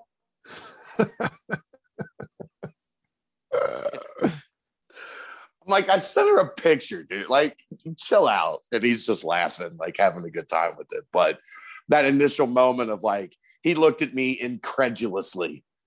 Get out of my mom's DMs, bro. Like, yeah, that didn't come out the way I wanted it to initially. Fantastic. But just wanted to shout Um, out those people. Um, I don't know if you have any other senior day shout outs for families that you've interacted with, Chad. Uh, I uh, met, I do met. DeBlanco's family. Uh, they were they were a lot of there were a couple I like it was it happened all so fast. Most of them came up and gave me well wishes for Kelly, um, which uh, you guys uh, you guys don't know. Uh, You do know like how much that means to me that all of you are thinking of her. Um, even as far as like across the you know the families of the the players and you know across the board. So uh, that was very very cool. Um, but yeah, I mean, I'm glad you got to, Greg Pearson. So Greg's youngest son, as we've talked about, is a basketball recruit in the 2022 class. And so I, Greg and I have known each other through Alex's recruitment, like Alex. we Alex recruitment.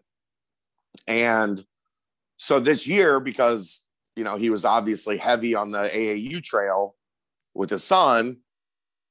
We saw each other a bunch and, you know, had the chance to become even closer. And uh, his son ended up committing to Princeton, which Kind of pretty good, pretty good, pretty good. Like that's not a bad education to get for free. Um, well, kind of for free. They don't do scholarships in the Ivy League.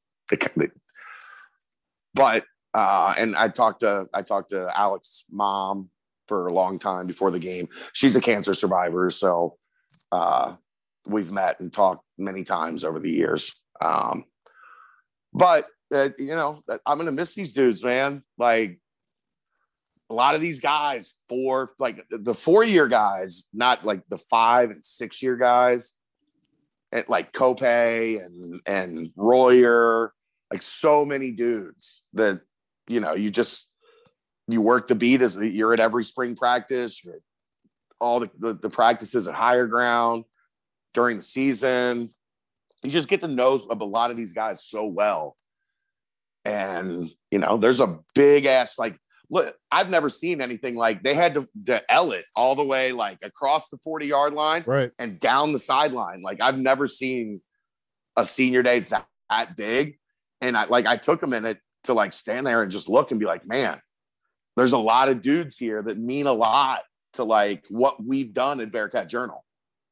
Like those guys opening up in interviews and like letting us get a glimpse of who they are and what they're about. Like we don't we don't have the success we have if those kids aren't comfortable with us. So it was like I, I'm not gonna lie. I, I'm not gonna say I like dropped tears, but Ah, I like I welled up a little bit when Dez walked out with his daughter and the crowd erupted, and you know he gave him the thumbs up, and I'm like, man, that's like, damn. I love that he said he was really nervous about when he went out with his daughter because she was fussy, and then she was just taken aback by the well, atmosphere yeah. when he walked out there. And I all told the- him that shit, that shit's trouble, bro. Because now, like, she's gonna expect throughout life forty thousand people. Like, like this is what life's about. just fantastic. Um, also, shout out to uh, Darrian Beavers' dad, who I've known for quite a while since uh, early PTP days when he told us way back in the day when I was meeting parents on the field. Um, and he was like, "Here's my number. Um, my son's going to be a dog. Don't you worry." And this was probably three years ago, so or two two years ago, whenever whenever we were allowed on on the field before COVID. Yeah. So Yeah, and, and then today he was just named a finalist for the Butkus Award. Butkus. Yep. How about that? pretty How good. about that? Pretty no, I think uh, Turns you out his son was a dog. he complete animal. But uh, but no, I mean it's this team is phenomenal. Um, this class will go down as the most decorated class up to this point in program history. We'll see. They just they changed everything, man. They did. They did. everything. I just wanted to pay respect to that before we moved into the mailbag because Absolutely. it was senior day and it seemed appropriate, especially for those who do listen and Yeah. wanted to give them their due. For as many un- inappropriate things as we say on this podcast, Absolutely. it's good that we did something appropriate for once. and shout out to yeah, that it, it was great meeting all the parents on the field as well, or or meeting them again, if you will. So it was it was fun. Um, but and and then a huge shout out uh, before we hop in the mailbag as well. We we've got to say it. Wes Miller, the first coach in UC history basketball to Five and oh. to start with five straight wins, five and zero for Wes Miller. So hats off to both of them. Um, let's uh let's A lot of coaches, mailbag. a lot of coaches that came before him that he he did it before or after all of them that came before him. So Yeah, I mean, and like some of them, like like some of them lost their very first game. Uh, it just it's pretty crazy. Crazy. That Wes just five in a row. One Winning early opponent. in your career is hot. Is hard because because why? you got to get the buy-in. Well, well, you're usually either installing, taking over for something bad that happened, right? or you're taking over a coach that left for a better job or whatever, you know, in a in a more of a like rebuilding type situation. So Right. it's a tough spot being a new coach to put it together quick. And Wes has put it together quick, man. I still there was a whole lot of like I, my cousin, as most people know that have been at the Grail, guy with the long hair that sits at my table. That's my cousin Nick. Like looking at him, going, "Did this just fucking happen? like, is this happen? Is this really happening?" That we spent the first twenty minutes of this night going, "Eh, well, you know, we're on the right track. Like tonight might be might not be the night, but we're on the right track. And spent the next hour and forty minutes going, "Whoo, these guys Yeah. are getting their ass kicked." Unbelievable. 20 points, man. 20 points. All right, l- let's hop in the mailbag then. Let's do it. All right, uh starting with the uh the football mailbag.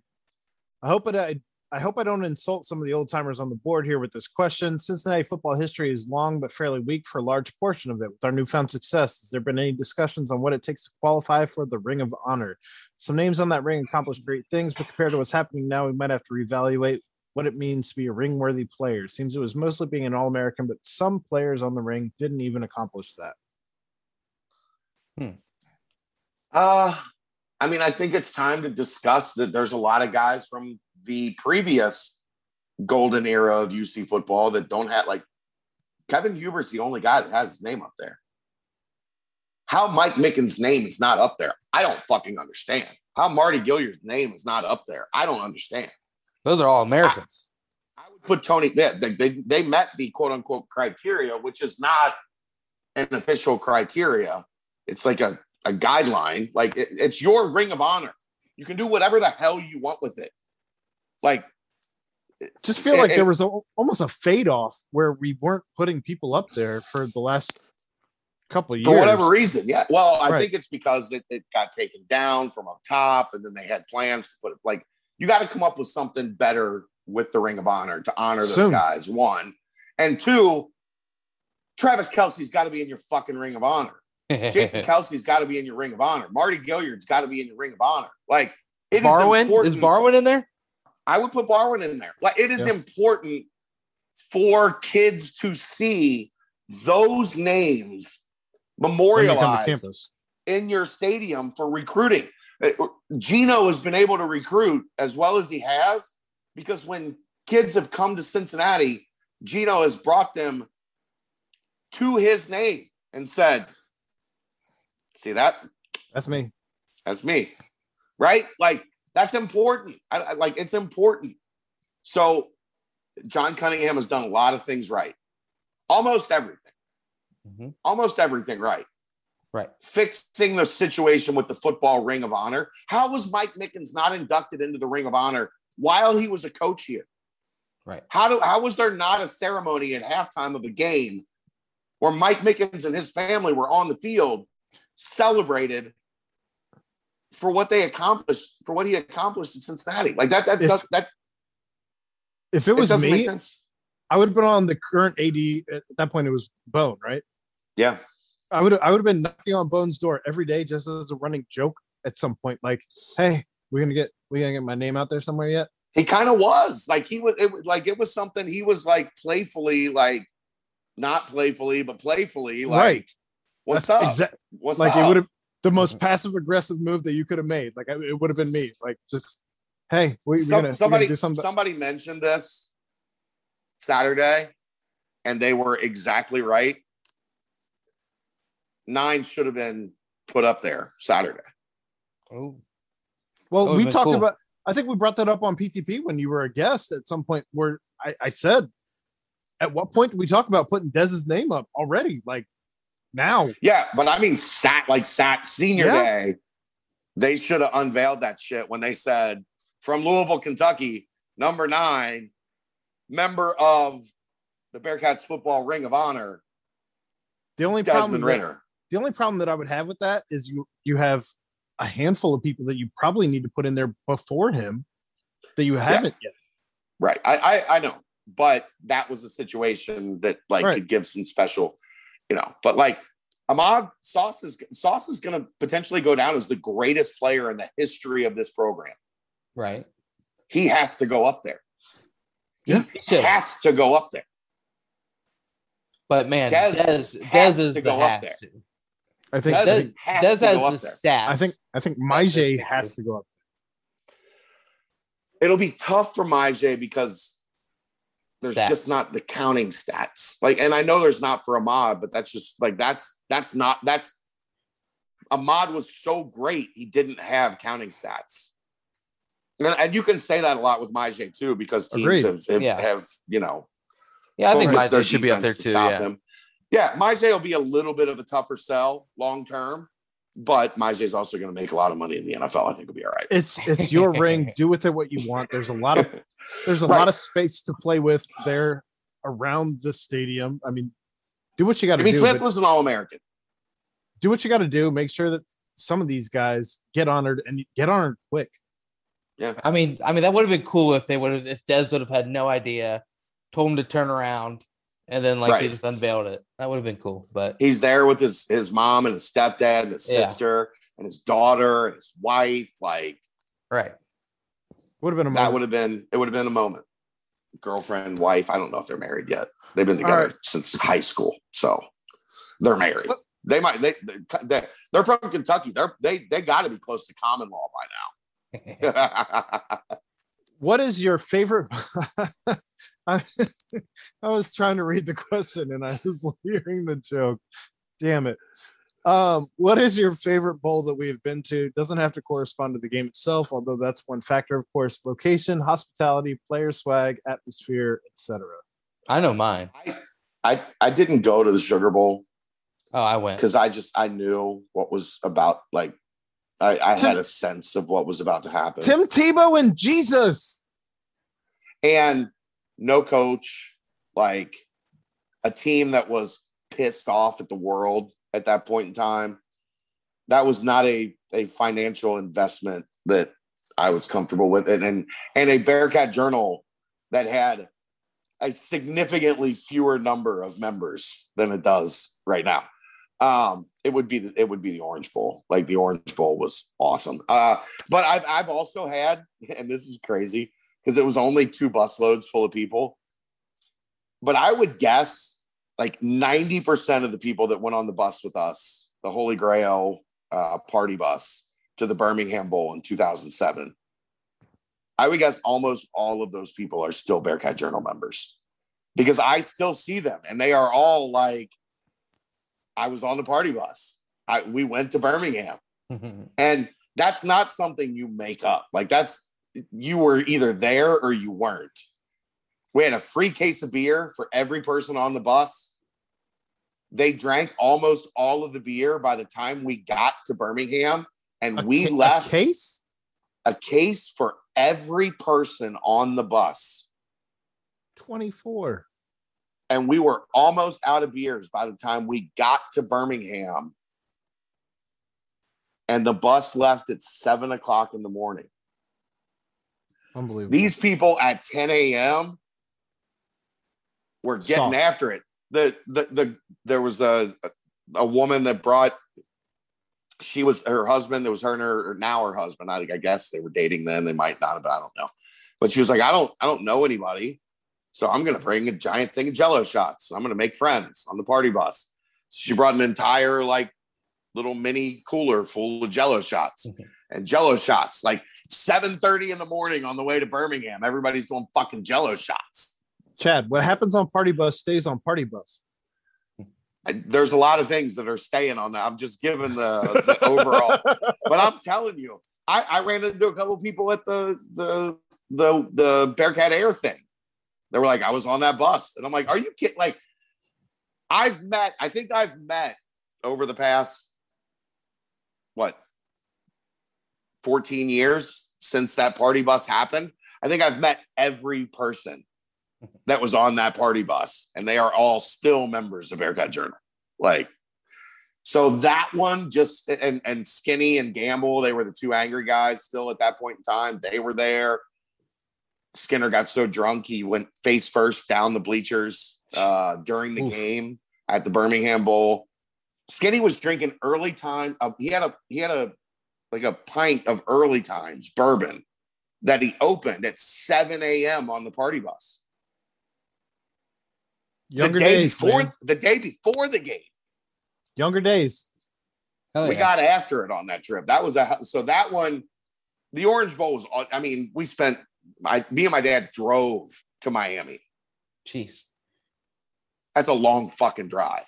Eh, We drove to. Miami It's, Like it's like it's like 21 hours. 21 hours, roughly 21 hours. Yeah.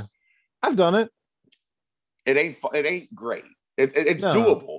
I drove to L.A. and back, Aaron, by Chad. myself. I used to have a grandfather who owned a Dairy Queen on Key Largo. We I drove. drove to. I drove to L.A. and back by myself. I, I'm. I'm okay with driving. I get it. Miami was that was that was a long trip in the car. Uh, but the Orange Bowl was just like that first. The Orange Bowl was like this really fucking happened. Like Cincinnati's playing in the Orange Bowl Mhm. against Virginia Tech in you know the the year of the Lord 2009.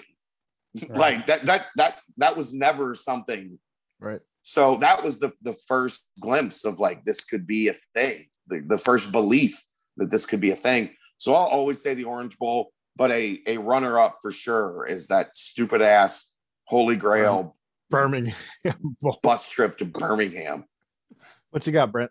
Uh, I went to the Orange Bowl as well. Shout out to uh, Alex Hoffman.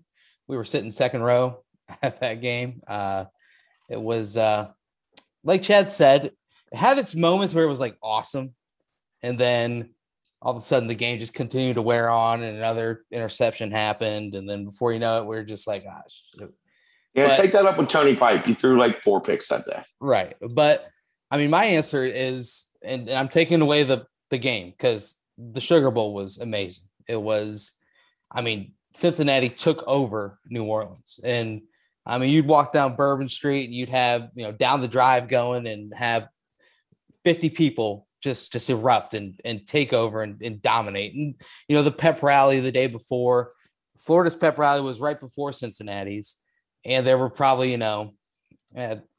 hundred people there for for Florida, and then all of a sudden Cincinnati's pep rally came, and the entire place they had for the pep rally was just filled, and it was just like so much more energy for the Bearcats the entire time. Took over the city. Um, I mean, I, the players were walking down Bourbon Street. I don't know if that was what they were supposed to be doing or what they weren't supposed to be doing. They doing. were not supposed to be doing that. The I'm not going to call out any any big time players, but uh, a, a all of them. a certain tight end and I were able to, to dap up and uh, and and dip into the nearest uh, watering hole and have ourselves a little time. But you know that's that's for the past times. But man, it was just awesome, awesome, awesome, awesome seeing because I actually had a couple friends that played for Florida at the time as well. So it was just a a huge mix of families that I knew. My whole family was there, and the Bearcat Nation showed out completely. And then the game happened, and I'm gonna remember everything up until the game. I even got to meet even got to meet Urban Meyer, who whatever he played with my uncle back at Was he in a UC club back in the day With a girl? No, no, That that he Did was he check your oil? he, he did not check my oil at the time. Could not tell you what he was doing later in the day. But uh, who knows? Who knows? But no, yeah, I, I mean, I, I think a lot of people would agree. The Sugar Bowl up until the game was phenomenal. I'm gonna find some way somehow to make this year my first uh, bowl game that I go to. Ooh. But uh, but I, I will say uh, I think Cincinnati's gonna show out this year. So well, then I'll see you. You can sleep on my couch here in Indianapolis. How about that? That's All what right. a championship is. my, my I mean my sister lives in Indy, so I don't necessarily have to be Okay. anywhere well, near you. But Fine, whatever. you and your girlfriend. Uh, sacks against ECU over under four and a half. Over. Uh, it is Holton Ahlers, who's he, he's he's been there for a while. He's he's not he's not a mobile quarterback, but he's a smart He's not- quarterback. He's not not a mobile quarterback either, which is weird. Yeah. He's You know what I he's, mean? he's he's a veteran. He's good in the pocket. So Right. I will say, okay. Let's break this down.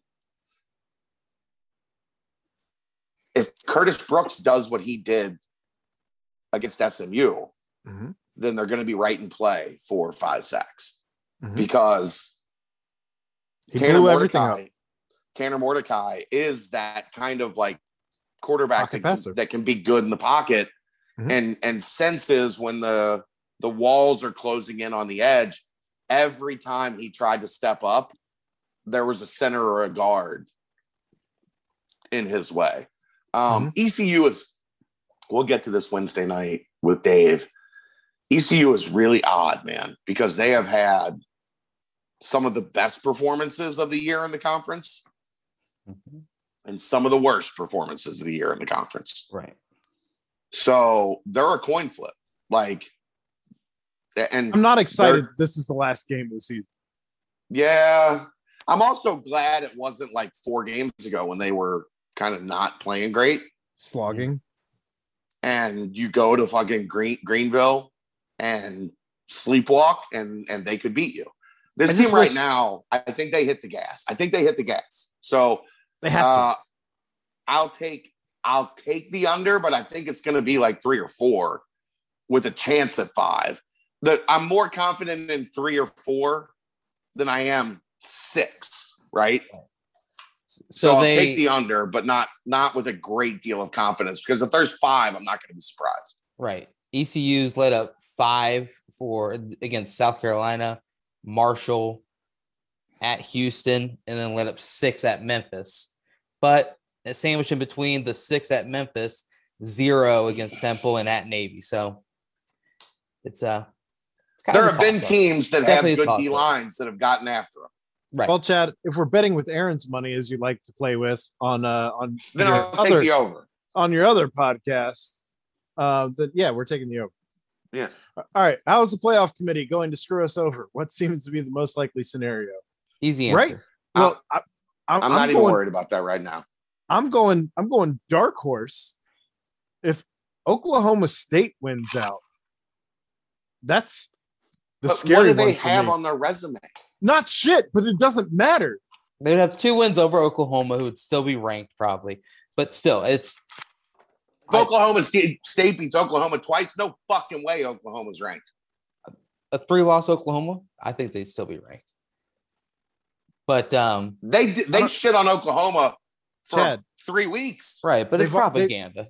They've already started ranking four lost teams. Like, what are we doing here? Yeah, I know. I think uh I think this week you could see them get screwed by Michigan being ranked four.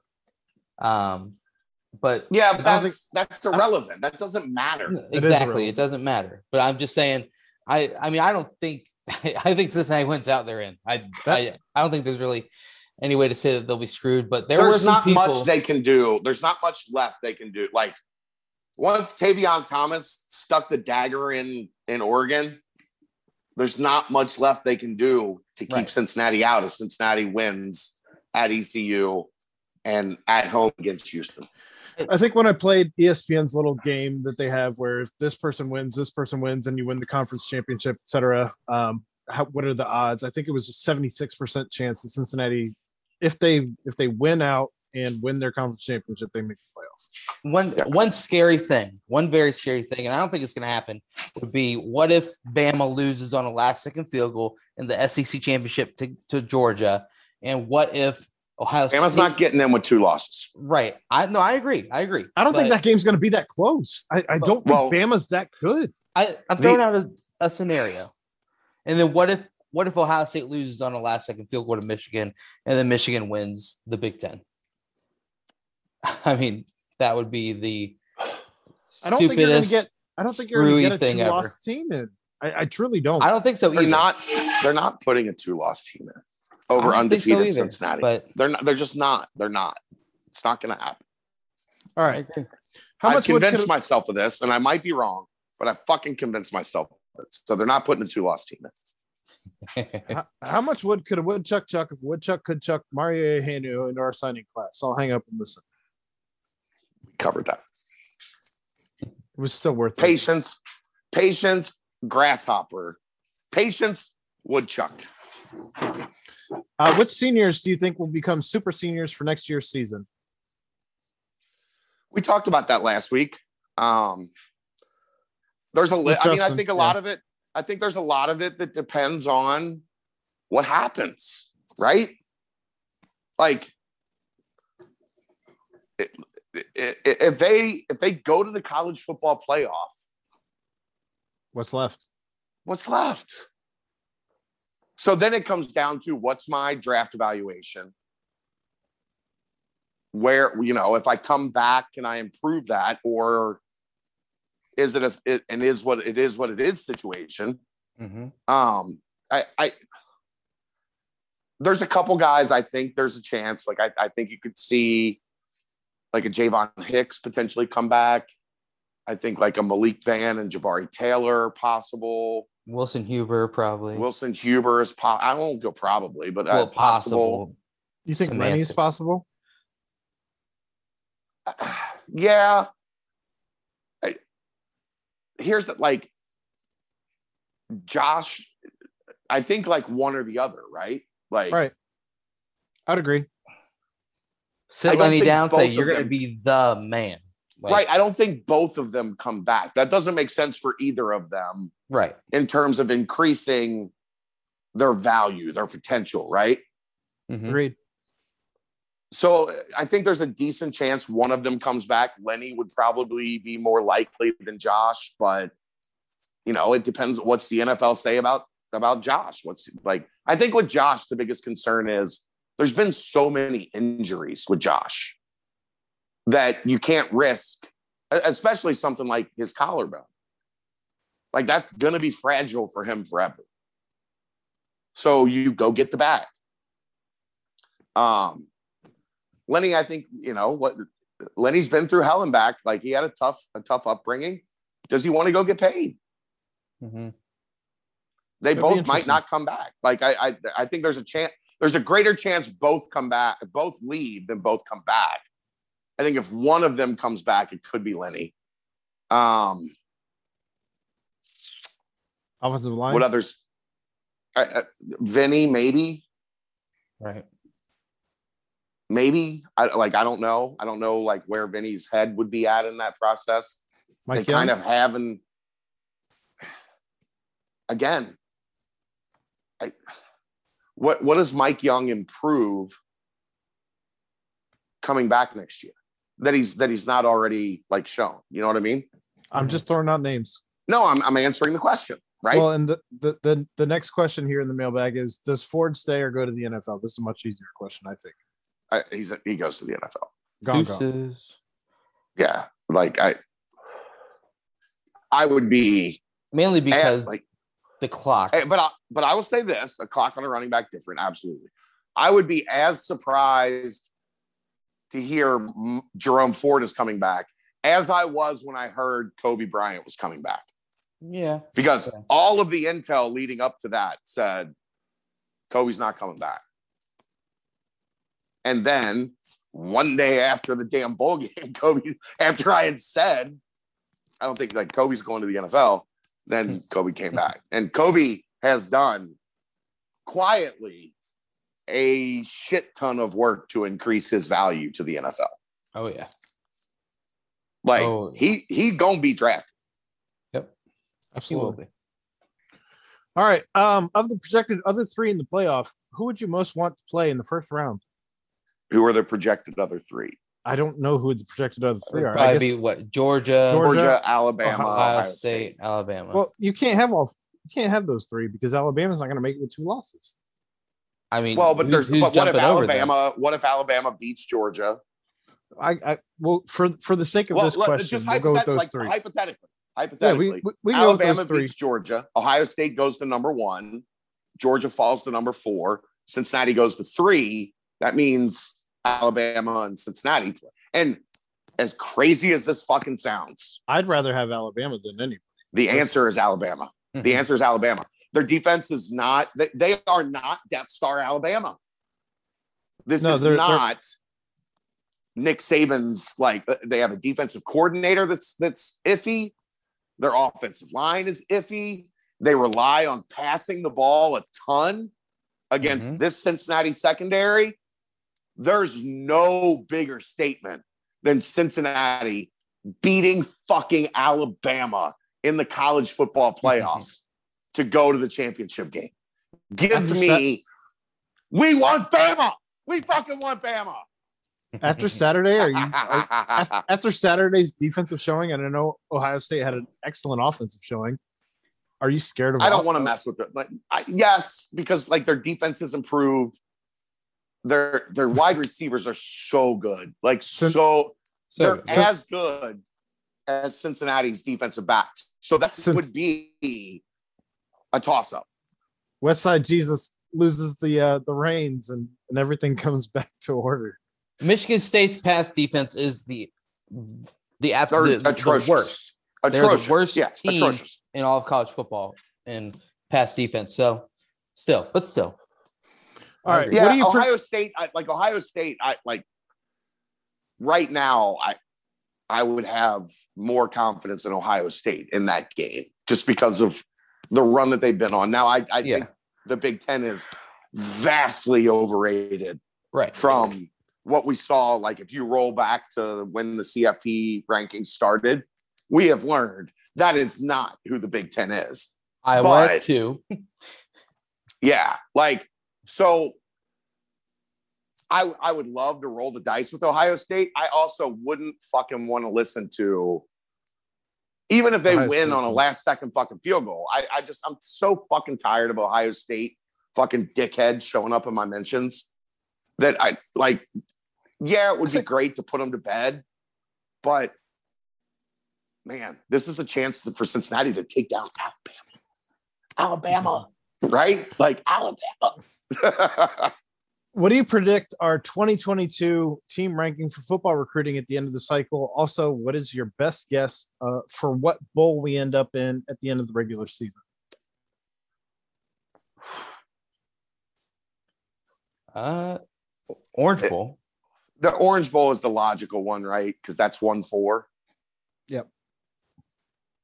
That's, They're not going to put us higher than four, and and no shot It- that we get It higher. depends on what happens, man. Like I could see three. There's a path for three. I think three could. I think three is probably more possible than. I don't think the committee will, in due faith, give us higher than four. What if Ohio State's two? I still and they don't think that. feel like they can put Cincinnati at three, and Ohio State will beat the shit out of them. I don't. I don't think that the, that's the committee's mo. I, I think it has everything to do with the fact that they're not going to. They- put They us want higher than four. Like I think everybody wants Georgia Bama to run it back, right? Back to back weeks or, or games. Huh? What if if it's Georgia Bama in the Or SEC? Georgia Cincinnati. Sorry, Georgia Cincinnati. I think everybody wants Georgia Cincinnati to run it back That's fair. from from the the Peach Bowl. I'm I'm here for that. So is the Big Twelve champion jumping Cincinnati? Depends. Right. So I mean, they would Depends on be- this week. It's it's it's there's a whole lot at stake this weekend. Right. I mean, I just think if if Georgia beats Bama, Bama's not going to go to three. No, God, no. Not two Right. lost Bama. No chance they'd be a three. Right. So And Cincinnati fall- would be three. Although if you, yeah, I, like that's the thing. If you're if you're going to keep Bama in, you'd have to put them at four. If But keep do you put them at four, and you're going to get a rematch? I guess it would depend on what happens in Georgia, Bama, right? Like if it's also- a, a last second walk off field goal, there's going to be a a market for running it back. I think you guys Alabama. are underestimating the sleaziness of the uh, the CFP the committee though. In that, if it's a three point sp- like if, if the final score in the Big Ten championship is three points, I still would not be shocked if Michigan ends up over Cincinnati. But overrated. Big Ten, as I have beat on the drum for the article that I sent you. I'm not sure if it's been posted yet. It's already been posted. Yeah. Let's go. Um, we got to go. We got to go. I got to get to bed. What are your thoughts on how the backups played since they finally got a ton of playing time as they started coming in about five minutes left in the third, and we're still playing against SMU starters? They played all right. Like I, I don't think SMU like ran all walked all over them. Like I, I thought they held their own. They they almost had a goal line stand. Um, but you're playing your backups against a, an eight and two team starters. Mhm. It's a good test. Yeah, I think right. they were fine. Like I, I think you know there's going to be like here's the thing that we learned about that. And even though the the passing yards didn't show that, the penalty yards kind of did. There's going to be an adjustment at, at corner, Yeah. right? Like you've got two elite guys. There's going to be an adjustment at corner. I like Going back I, to- I liked what Prater showed though. I think he uh Yeah, he let He it drive. He threw the ball. Like he, he threw a really sharp, crisp touchdown pass. that touchdown pass was nice. Yeah. And another one that picked up a third down. So I mean I liked uh I liked what I saw. Your boy Will Pauling. Going back to the last question we didn't answer, um, what do you predict our 2022 team ranking for football recruiting at the end of the cycle? Only reason I ask it again is because it was UC Merck and he would slide into the DMs if we didn't actually answer. 30th. 20 27th. I think top 30 Uh, is, is top 30 is fair. I think it's going to be like once everything shakes out, it's going to be more somewhere between 30 and 40. Um, I'll go 38 or 38. Uh, in honor of one of the least favorite road trips coming up on Friday to ECU, what are your top three road trips, football or basketball, you want to make in the new Big 12? Kansas heard, basketball. I've heard fantastic things about traveling to West Virginia. I've never been, so You've what? I've never been to West Virginia. Like the, the actual, You've heard you've heard fantastic things about traveling to watch a game I- as a UC fan at West Virginia. I hear it's a fun environment. I don't know. I don't know why you're getting so mad at me. Jeez, I'm just Because- because questions. Okay, I, I heard I heard going to campus and being in the stadium for football is fun. with UC gear on. Listen, I know you're probably going to get dip spit on you about 17 times. You're going to get batteries thrown at you. You're going to get rednecks that are going to punch you in the face I'll be in the press box, bro. until you leave. wearing neutral colors. Neutral colors is key. It's not West Virginia. That is not the fucking answer. Kansas basketball. Kansas I think- basketball, a thousand percent. We're I- loading up Iowa in the State car. basketball. I'd like to go to Iowa State. I, I, um, we're loading up the car that first UC Kansas game Oh yeah. in the fog. Like we we own it. We going Mhm. Gotta go. as many deep as we can go. I got the hotels. I got the like. I Like- got it. We're like good. us. yeah, All right, let's like go. the crew. We're going. That'd be fun. That'd be a I lot think- of fun. I think Oklahoma State, like for football, uh, Oklahoma State, Baylor, like some of those deep South would Still be. water. I don't. I, don't- I, Oklahoma State sounds fun. I don't have any desire to go to Lubbock. What about Waco? Um, I don't have any desire to go to Waco. That's the weird thing about football. just, uh, is like Dallas. Dallas is fun. I go to. I've got a good friend in Dallas. I go to Dallas. Dallas is far. Like I drive. I don't. I don't. I'm not a fly. I, I drive. Dallas is a long drive. how Kansas about State? Kansas how State about a wild not card? No, we're not going to go to Manhattan. How about a wild card? I card? know I like Manhattan. I've been to Manhattan. I like Manhattan. Manhattan's a really cool college town. a wild card of uh, BYU for a football game. No. I th- I think that'd be fun. 3.2. I think that'd be fun, man. Yeah. You how how many beers is it going to take Aaron to get drunk at 3.2 ABV? Three point two. Yeah, he's he's a You- cheap date. You a bitch. you a bitch. um, I'm I'm excited to see uh Orlando again. Hey, you know what? The bounce house is pretty fun. It is. All right, moving on. We Especially are when you're winning. on go to ahead. basketball. Not really nervous tonight. More excited for an opportunity. Really nothing to lose. Hope the boys go out and play the chairs off. They sure did. Who wins a fist fight between Mick and Wes? That's a great question. Wes Mick is a West Sider. Like Wes has got Southern hospitality. I like. I think Wes would scrap, but I'd, I'd probably have to go. I, I'm guessing. If I had to guess, Mick has been in more fist fights than Wes. Wes is going to catch a lead pipe that came out of nowhere. Right. Like Mick's from the West Side. Like There, there w- it would not just be fists. There, something Right. else would happen, and you know he he'd make make use of his surroundings. Mick Would- is a West Sider, Would Mick do the Conor McGregor walk afterwards? hundred percent. Who don't drops the first f bomb during the struggle? yes, Mick. I mean, come on. I, I, I'm neutral on both of those answers. I love them both. Amen. All right, what We're- did you I think? mean, we're the- just talking about a fight. Just a straight up fight. It's a joke. I what, what did you What did you think of the Bearcats' upset win over Illinois tonight? We covered that ad nauseum. No, that was posted hours before the game. It was six hours ago. Five Rewind this and then watch it again. Re, re, I'm just saying, kudos to that motherfucker.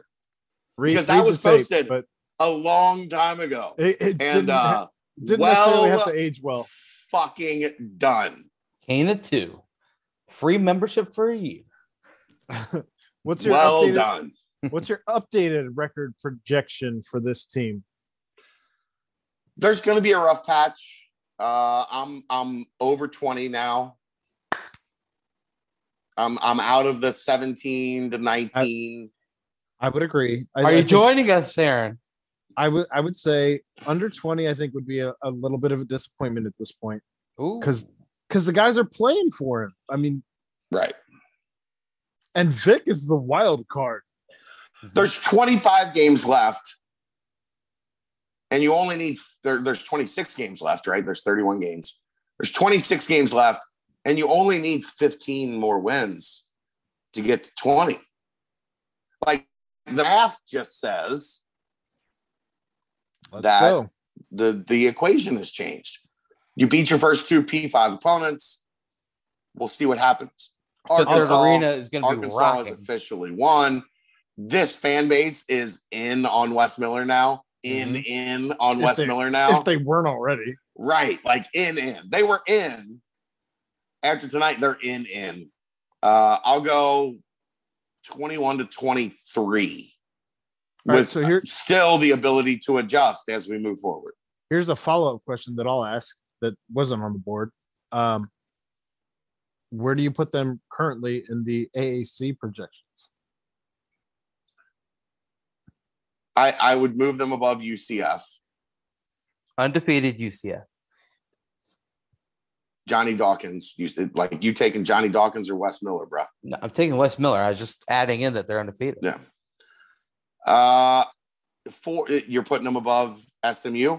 I'm, I'm putting them. SMU no one- just lost. no one, no one can see my fingers, but I'm, I'm showing you what where I put them. I, I think that right now they've slid to four. Houston is still A problem. really fucking good. Memphis looks really fucking good. They Mhm. do. Who do you have at three? Cincinnati. You're putting them all the way to three. Yes. I saw I'm- Wichita State. They're extremely beatable. SMU just lost to who did they lose to tonight? Some not good team. I don't want to overreact at Illinois because I think they're still reeling from their last loss to Marquette. So I'm They won by 20, bro. I understand. It's I'm I'm just gonna say four. They didn't win by four, Aaron. They won by 20, man. Ah, Thank you. All right. Can we give Wes Miller a huge raise in contract extension now? Yes. Um followed up by give him all the monies. Deal. Yeah. All of the monies. Man, I, Wes is like, Wes is the man. Golly. What a We've guy. been saying that all offseason, bro. We have, bro. Um, what is the greatest individual athletic accomplishment in the history of sports, and why is it Joey Chestnut eating 76 hot dogs in 10 minutes? Oh, Viktor Lakhin. yeah. Like any of the things he's done. I'm going Viktor Lakhin. Um, I think I'd say Kobe's 81. Eh, for me, it's it's always one guy. The answer is actually always one guy. How's that not- Anything, any anything Bo Jackson did. how how's oh over Kobe's 81? Yeah. That's a lot of points in an NBA game in the like now times, not like the- go not the ABA times. go the watch Bo Jackson. times. I've seen Bo Jackson. I was alive. Such a sad thing about Bo Jackson. I my Brent was my not addition alive. my my addition, addition to Cincy Thoroughbred is if if you think Joey Chestnut eating 76 hot dogs in 10 minutes is impressive, wait until you see the man chug beers. Wow. That is the epitome of impressive. Motherfucker can drink. He can drink. Shocker. I I caught it right in front of my eye. Him going up against one of my friends who I think is the best beer chugger that I know, and he demolished him. Absolutely wiped the floor with him. So big time Joey Chestnut. All right. Skins enters the chat. Yes, my man. We had a nice run on TV shows, but it's time to get down to the most important question. Assuming Brent won the Mega Millions and decided to reboot the classic Van Wilder, who plays what role and who is playing Richard? Me, as in Skins, Nick O, Rick Browing. Follow up question and a choose your own adventure. Which character would Aaron best portray? Gwyneth Paltrow's amazing performance as Tracy Mills in Seven, Lenny of Mice and Men, or John Creasy in, in Man on Fire? P.S. I think Dave plays Van Wilder. Both were in school about the same amount of time. Brent is Gwen. Aaron is Taj. Chad is Hutch. Carrie is Professor McDougal. And not sure who plays Sick Boy. Wow. Impressive.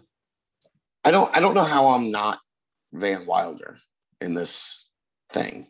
I would agree. Like, I get I would I get that Dave like spent eight years at Tennessee, but didn't all of these other people also spend all of that time at Florida State with Bert Kreischer? I, I, I'm not arguing you. I, I think you are Van. So I think I'm Van. You're you're the guy who's in charge of this sinking ship that isn't a sinking ship, but is a sinking ship. Right. You And like, I I, mean? I, Like- I just I come up with whatever, like, all right, we got to figure something out. Let's let's let's figure it out. I think me as Taj is spot on, Yeah, I think you as Taj is pretty good. especially with all of the conversations we have. You as Taj is pretty good. Write that down. Uh, I think Brent is probably Professor McDougal. Are you familiar with Professor McDougal, Brent? I am familiar. Yeah. Like you believe in me, you know, like you're you're there. Yeah. It's a support system. Like right. you, you know, you could jump ship. You could be like, fuck this. I'm not doing this shit anymore. You're busy at work. You got other stuff going on, but like you believe Weddings. in the the pirate. Yeah, you've got weddings to go to. You've got friends all around the world. Like I think you're Professor McDougal. Fair. Fair. I but I believe in you, Van. Thank you. Write this down. Um boy, it gets tough from there. Who's Gwen? Is Dave Gwen? Sheesh. That's giving a lot of love to Dave there. Oh man. I mean, look, I fell Van in love with Wilder, Tara Reid after this. After Van, this. Van Wilder, Tara Reid is as hot as hot gets. Fell in love. It's it's a sad state to see where That was Tara before- Reid that was- is now. Yeah, that was before the botched plastic surgeries. Yeah, that Yes. was like Yes. peak. That was peak Tara Reid. Like like that scene at the pool party when she's like coming in. I was just like, I think Dave is probably Hutch, right? Dave, like Dave and I just flipped from what Skin said. Dave is Hutch, like the, the tailgates, Dave after dark. You know, I think Dave has a lot of Hutch to him. mhm. Um,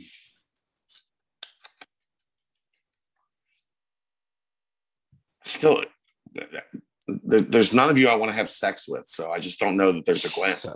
I think I think Skins is Erik Estrada, I think that's fair. who, that's probably who played fair. who played Punch. Erik Estrada. Yeah, he played Erik Estrada Punch. Um, Who's the dog? I'm just I'm joking. Oh Ed. my God, Kel- Kelly is sick boy. Okay, that's that was. Sorry, I didn't mean to do that. I wasn't making that joke. I didn't have it. Like it, it- somebody had to do it. It could only be me, so somebody had to do it. Um, I think that's like that's it for most of the mains, right? Yeah. Who's Mick? What about Hutch? Who's Hutch? Mick? Hutch was played by. No, I- uh, Say, say Dave. oh, you, you said I, I think Dave say is Dave. Hutch, right? Like Dave Yeah. has Yeah, the yeah. tailgate. Like you know, he's always got Yeah. the party scene going on. I think Dave is Hutch. Who is Mick? Then we got we do have to have a, a dick bag. Mick, Mick Mick would be uh Booger as as campus cop. Yeah, that's that's a good one. That's a good one. Who who's the dick bag of this crew? Hmm. Who wears tidy whities? Think General wears tidy whities? Ed. I'll let you guys answer that. Ed Ed will be like Ed will be sad tomorrow if we make him dick bag. He would be. He would could be the He could be Shermanator. he could be the Shermanator. That's very true. This list I got is like uh it's out of order. What about the Just fact some- that Aaron? I didn't even know Aaron Paul was in that movie. Yeah, I mean that's a it's a it's a classic. Didn't look like he had too a big of a uh, classic. scene, His, of role. his, his character is wasted guy. All right, Jeff, you win. Jeff is wasted guy. Yeah. He could Christopher D. Grace, who's uh who is listed as drunken frat guy. Right? that I guy don't, I, don't, I, don't, I don't know who that is. Yeah, like that's Aaron. That's probably Aaron. Actually, just random drunken frat guy. Taj is Right. perfect though. Yeah, Taj is great for you. All right, moving on. Um, the second part of that question though, um, the It's just your own different ways for you to get killed. Well, pretty much. We're gonna make you the head in the box. So Uh, All right. seven. With Thanksgiving this week, what dish are you most excited to grub on Thursday? turkey. Everybody like everybody wants to talk about the sides. The star of fucking Thanksgiving is the turkey. We're doing deep fried this year for the first time. I'm doing roast. I'm going old. I'm going roasted. I'm gonna fuck. I'm gonna nail a roasted turkey. I did smoke last year. I've done deep fried. I want to do an old school roaster pan, legit turkey. What you got, Brent? you know, I love every single part of Thanksgiving. I, I love putting gravy on everything. Love mashed potatoes. I love turkey. I love ham. Even I, I love it all. I, I, I even love deviled eggs. Like I love it all. But for me, the the cherry on top is always the next day. A turkey, the turkey sandwich, Yeah. Yeah, with some mayo, mayo, salt- white bread, little, pepper salt pepper. Yeah. Oh my gosh, that right there. I I'm excited for The, the next day turkey Day. sandwich is le- next level. The Oh, next day elite. turkey sandwich is next level for sure. It's elite. Which Here's is here, but I'm very excited. here's here's something for you to make easy for your Thanksgiving dinner. Ready. A lot of people call it corn pudding. hmm We call it three corn casserole, Okay. and it's it's a mix of my cornbread recipe: Mm-hmm. two cans of cream corn, Can two cans of corn, two cans of corn, Okay. two basically servings of how you would make cornbread. And then two cups of vanilla pudding. Mm. Mm. Mix it all up, put it in the oven. Does it does it crisp on top? Not really. It's more like like like Because we have we have a corn casserole that crisps on top, and it's it sounds very similar to that would include. I think that a corn ca- like that would probably include cheese, right? If you did a corn casserole, that's where the crisp would come from. I, I don't cook, so I couldn't tell you. It ends up looking on the top like cornbread. Yeah, yeah, yeah. But so it, if but you just if, like the way you know it's, it's- done is you do the the toothpick test where you put Not a toothpick in not not like a crunchy crisp, but like crisp where you like like a cut it with golden brown. yeah, where you cut it with a fork. Yeah, yeah, yeah. Sounds very similar. Oh, Yeah. I'm here So for that, that's- man. I'm two all cans in. of corn, two cans of cream corn, two serving or two portions of how you make your cornbread, two cups of vanilla pudding to give it the sweet, and put it in the oven at like 350. If you want to get a little frisky, you can go 375 to crank it up a little bit. Mm. And then you just do the toothpick test. When the toothpick comes out clean, that shit's done. Wow. And it's delicious. I'm gonna surprise nobody by telling you guys that I'm a side guy. So I Of thoroughly appreciate the sweet potato casserole, the corn casserole, I'm not a s- like I'm a, the I'm not a green sweet bean potato guy. casserole, the mashed potatoes. Do you like stuffing? I like cranberry sauce, like the canned cranberry, like in slices. You're a I'm here for all of that, man. I'm here for all of that. Do you like stuffing? I like It depends- stuffing. I like Here's the thing: I don't like the homemade stuffing. There's good. Yeah, I don't. Yeah, I don't like. I don't like the homemade stuff. I like You I like the box? I like the You stovetop suck. stuffing. You're That's so fine. ghetto. That's fine. No. I love You're the so stuffing fucking that is ghetto. inside of that damn turkey. Let Nope. me get in there, I don't want- baby. I don't want any part of any of that. I want the stovetop. You suck so bad. That's that's fine. but I'm not. Deviled A, eggs, I'm not. I took. I double double eggs are good. Double Um, eggs are I took a- fire. I took a lot of heat on Twitter today because I said I'm not. A, I'm just not a sweet potato guy. But that's the mailbag. Fantastic. Anything else, guys? Two hours and 25 minutes. Let's get the f- out of here. Okay. Anything else, Chad? Nope. You know what, guys? I think we need to give some thank yous. We've already thanked the seniors, but we need to thank Luke Fickell and Wes Miller for making this one of the best weeks in Bearcat sports that I can remember in a very long time. Huge day tomorrow for the basketball team. They take on the can. Sorry, geez, the Kansas State. They, they almost did make a comeback. They they, They, were did. They got it close. Yeah. yeah, they, they did. But they take on Arkansas, another ranked opponent. And how about this? Wes Miller playing for a championship in game six of his tenure. That is just incredible. Don't forget that you can tune in with us at 9:15 tomorrow on Pardon the Punctuation on YouTube, and we'll be live reacting to the Did game. you pay for that ad? Did you pay for that ad? Yeah, he didn't. But you know what? We'll let it fly. let it fly. it's all part of the umbrella. And also, you'll get a quick uh, reaction to the um, college football playoff reveal as well. CFP. So- Yeah. CFP reveal. So a, a lot going on, man. A lot going on. And then, of course, on Friday, Spinning so many plates. Friday, 3:30. After you know, while you're eating your leftover turkey sandwich, very tasty. Uh, check on the Bearcats as they travel to Greenville, ECU, and then of course the weekend more basketball. Man, this is a great time to be a Bearcat fan, and this was a phenomenal, phenomenal episode of the BBP. So big thank you to Aaron Smith and to Chad Brendel, my good friends and partners in crime.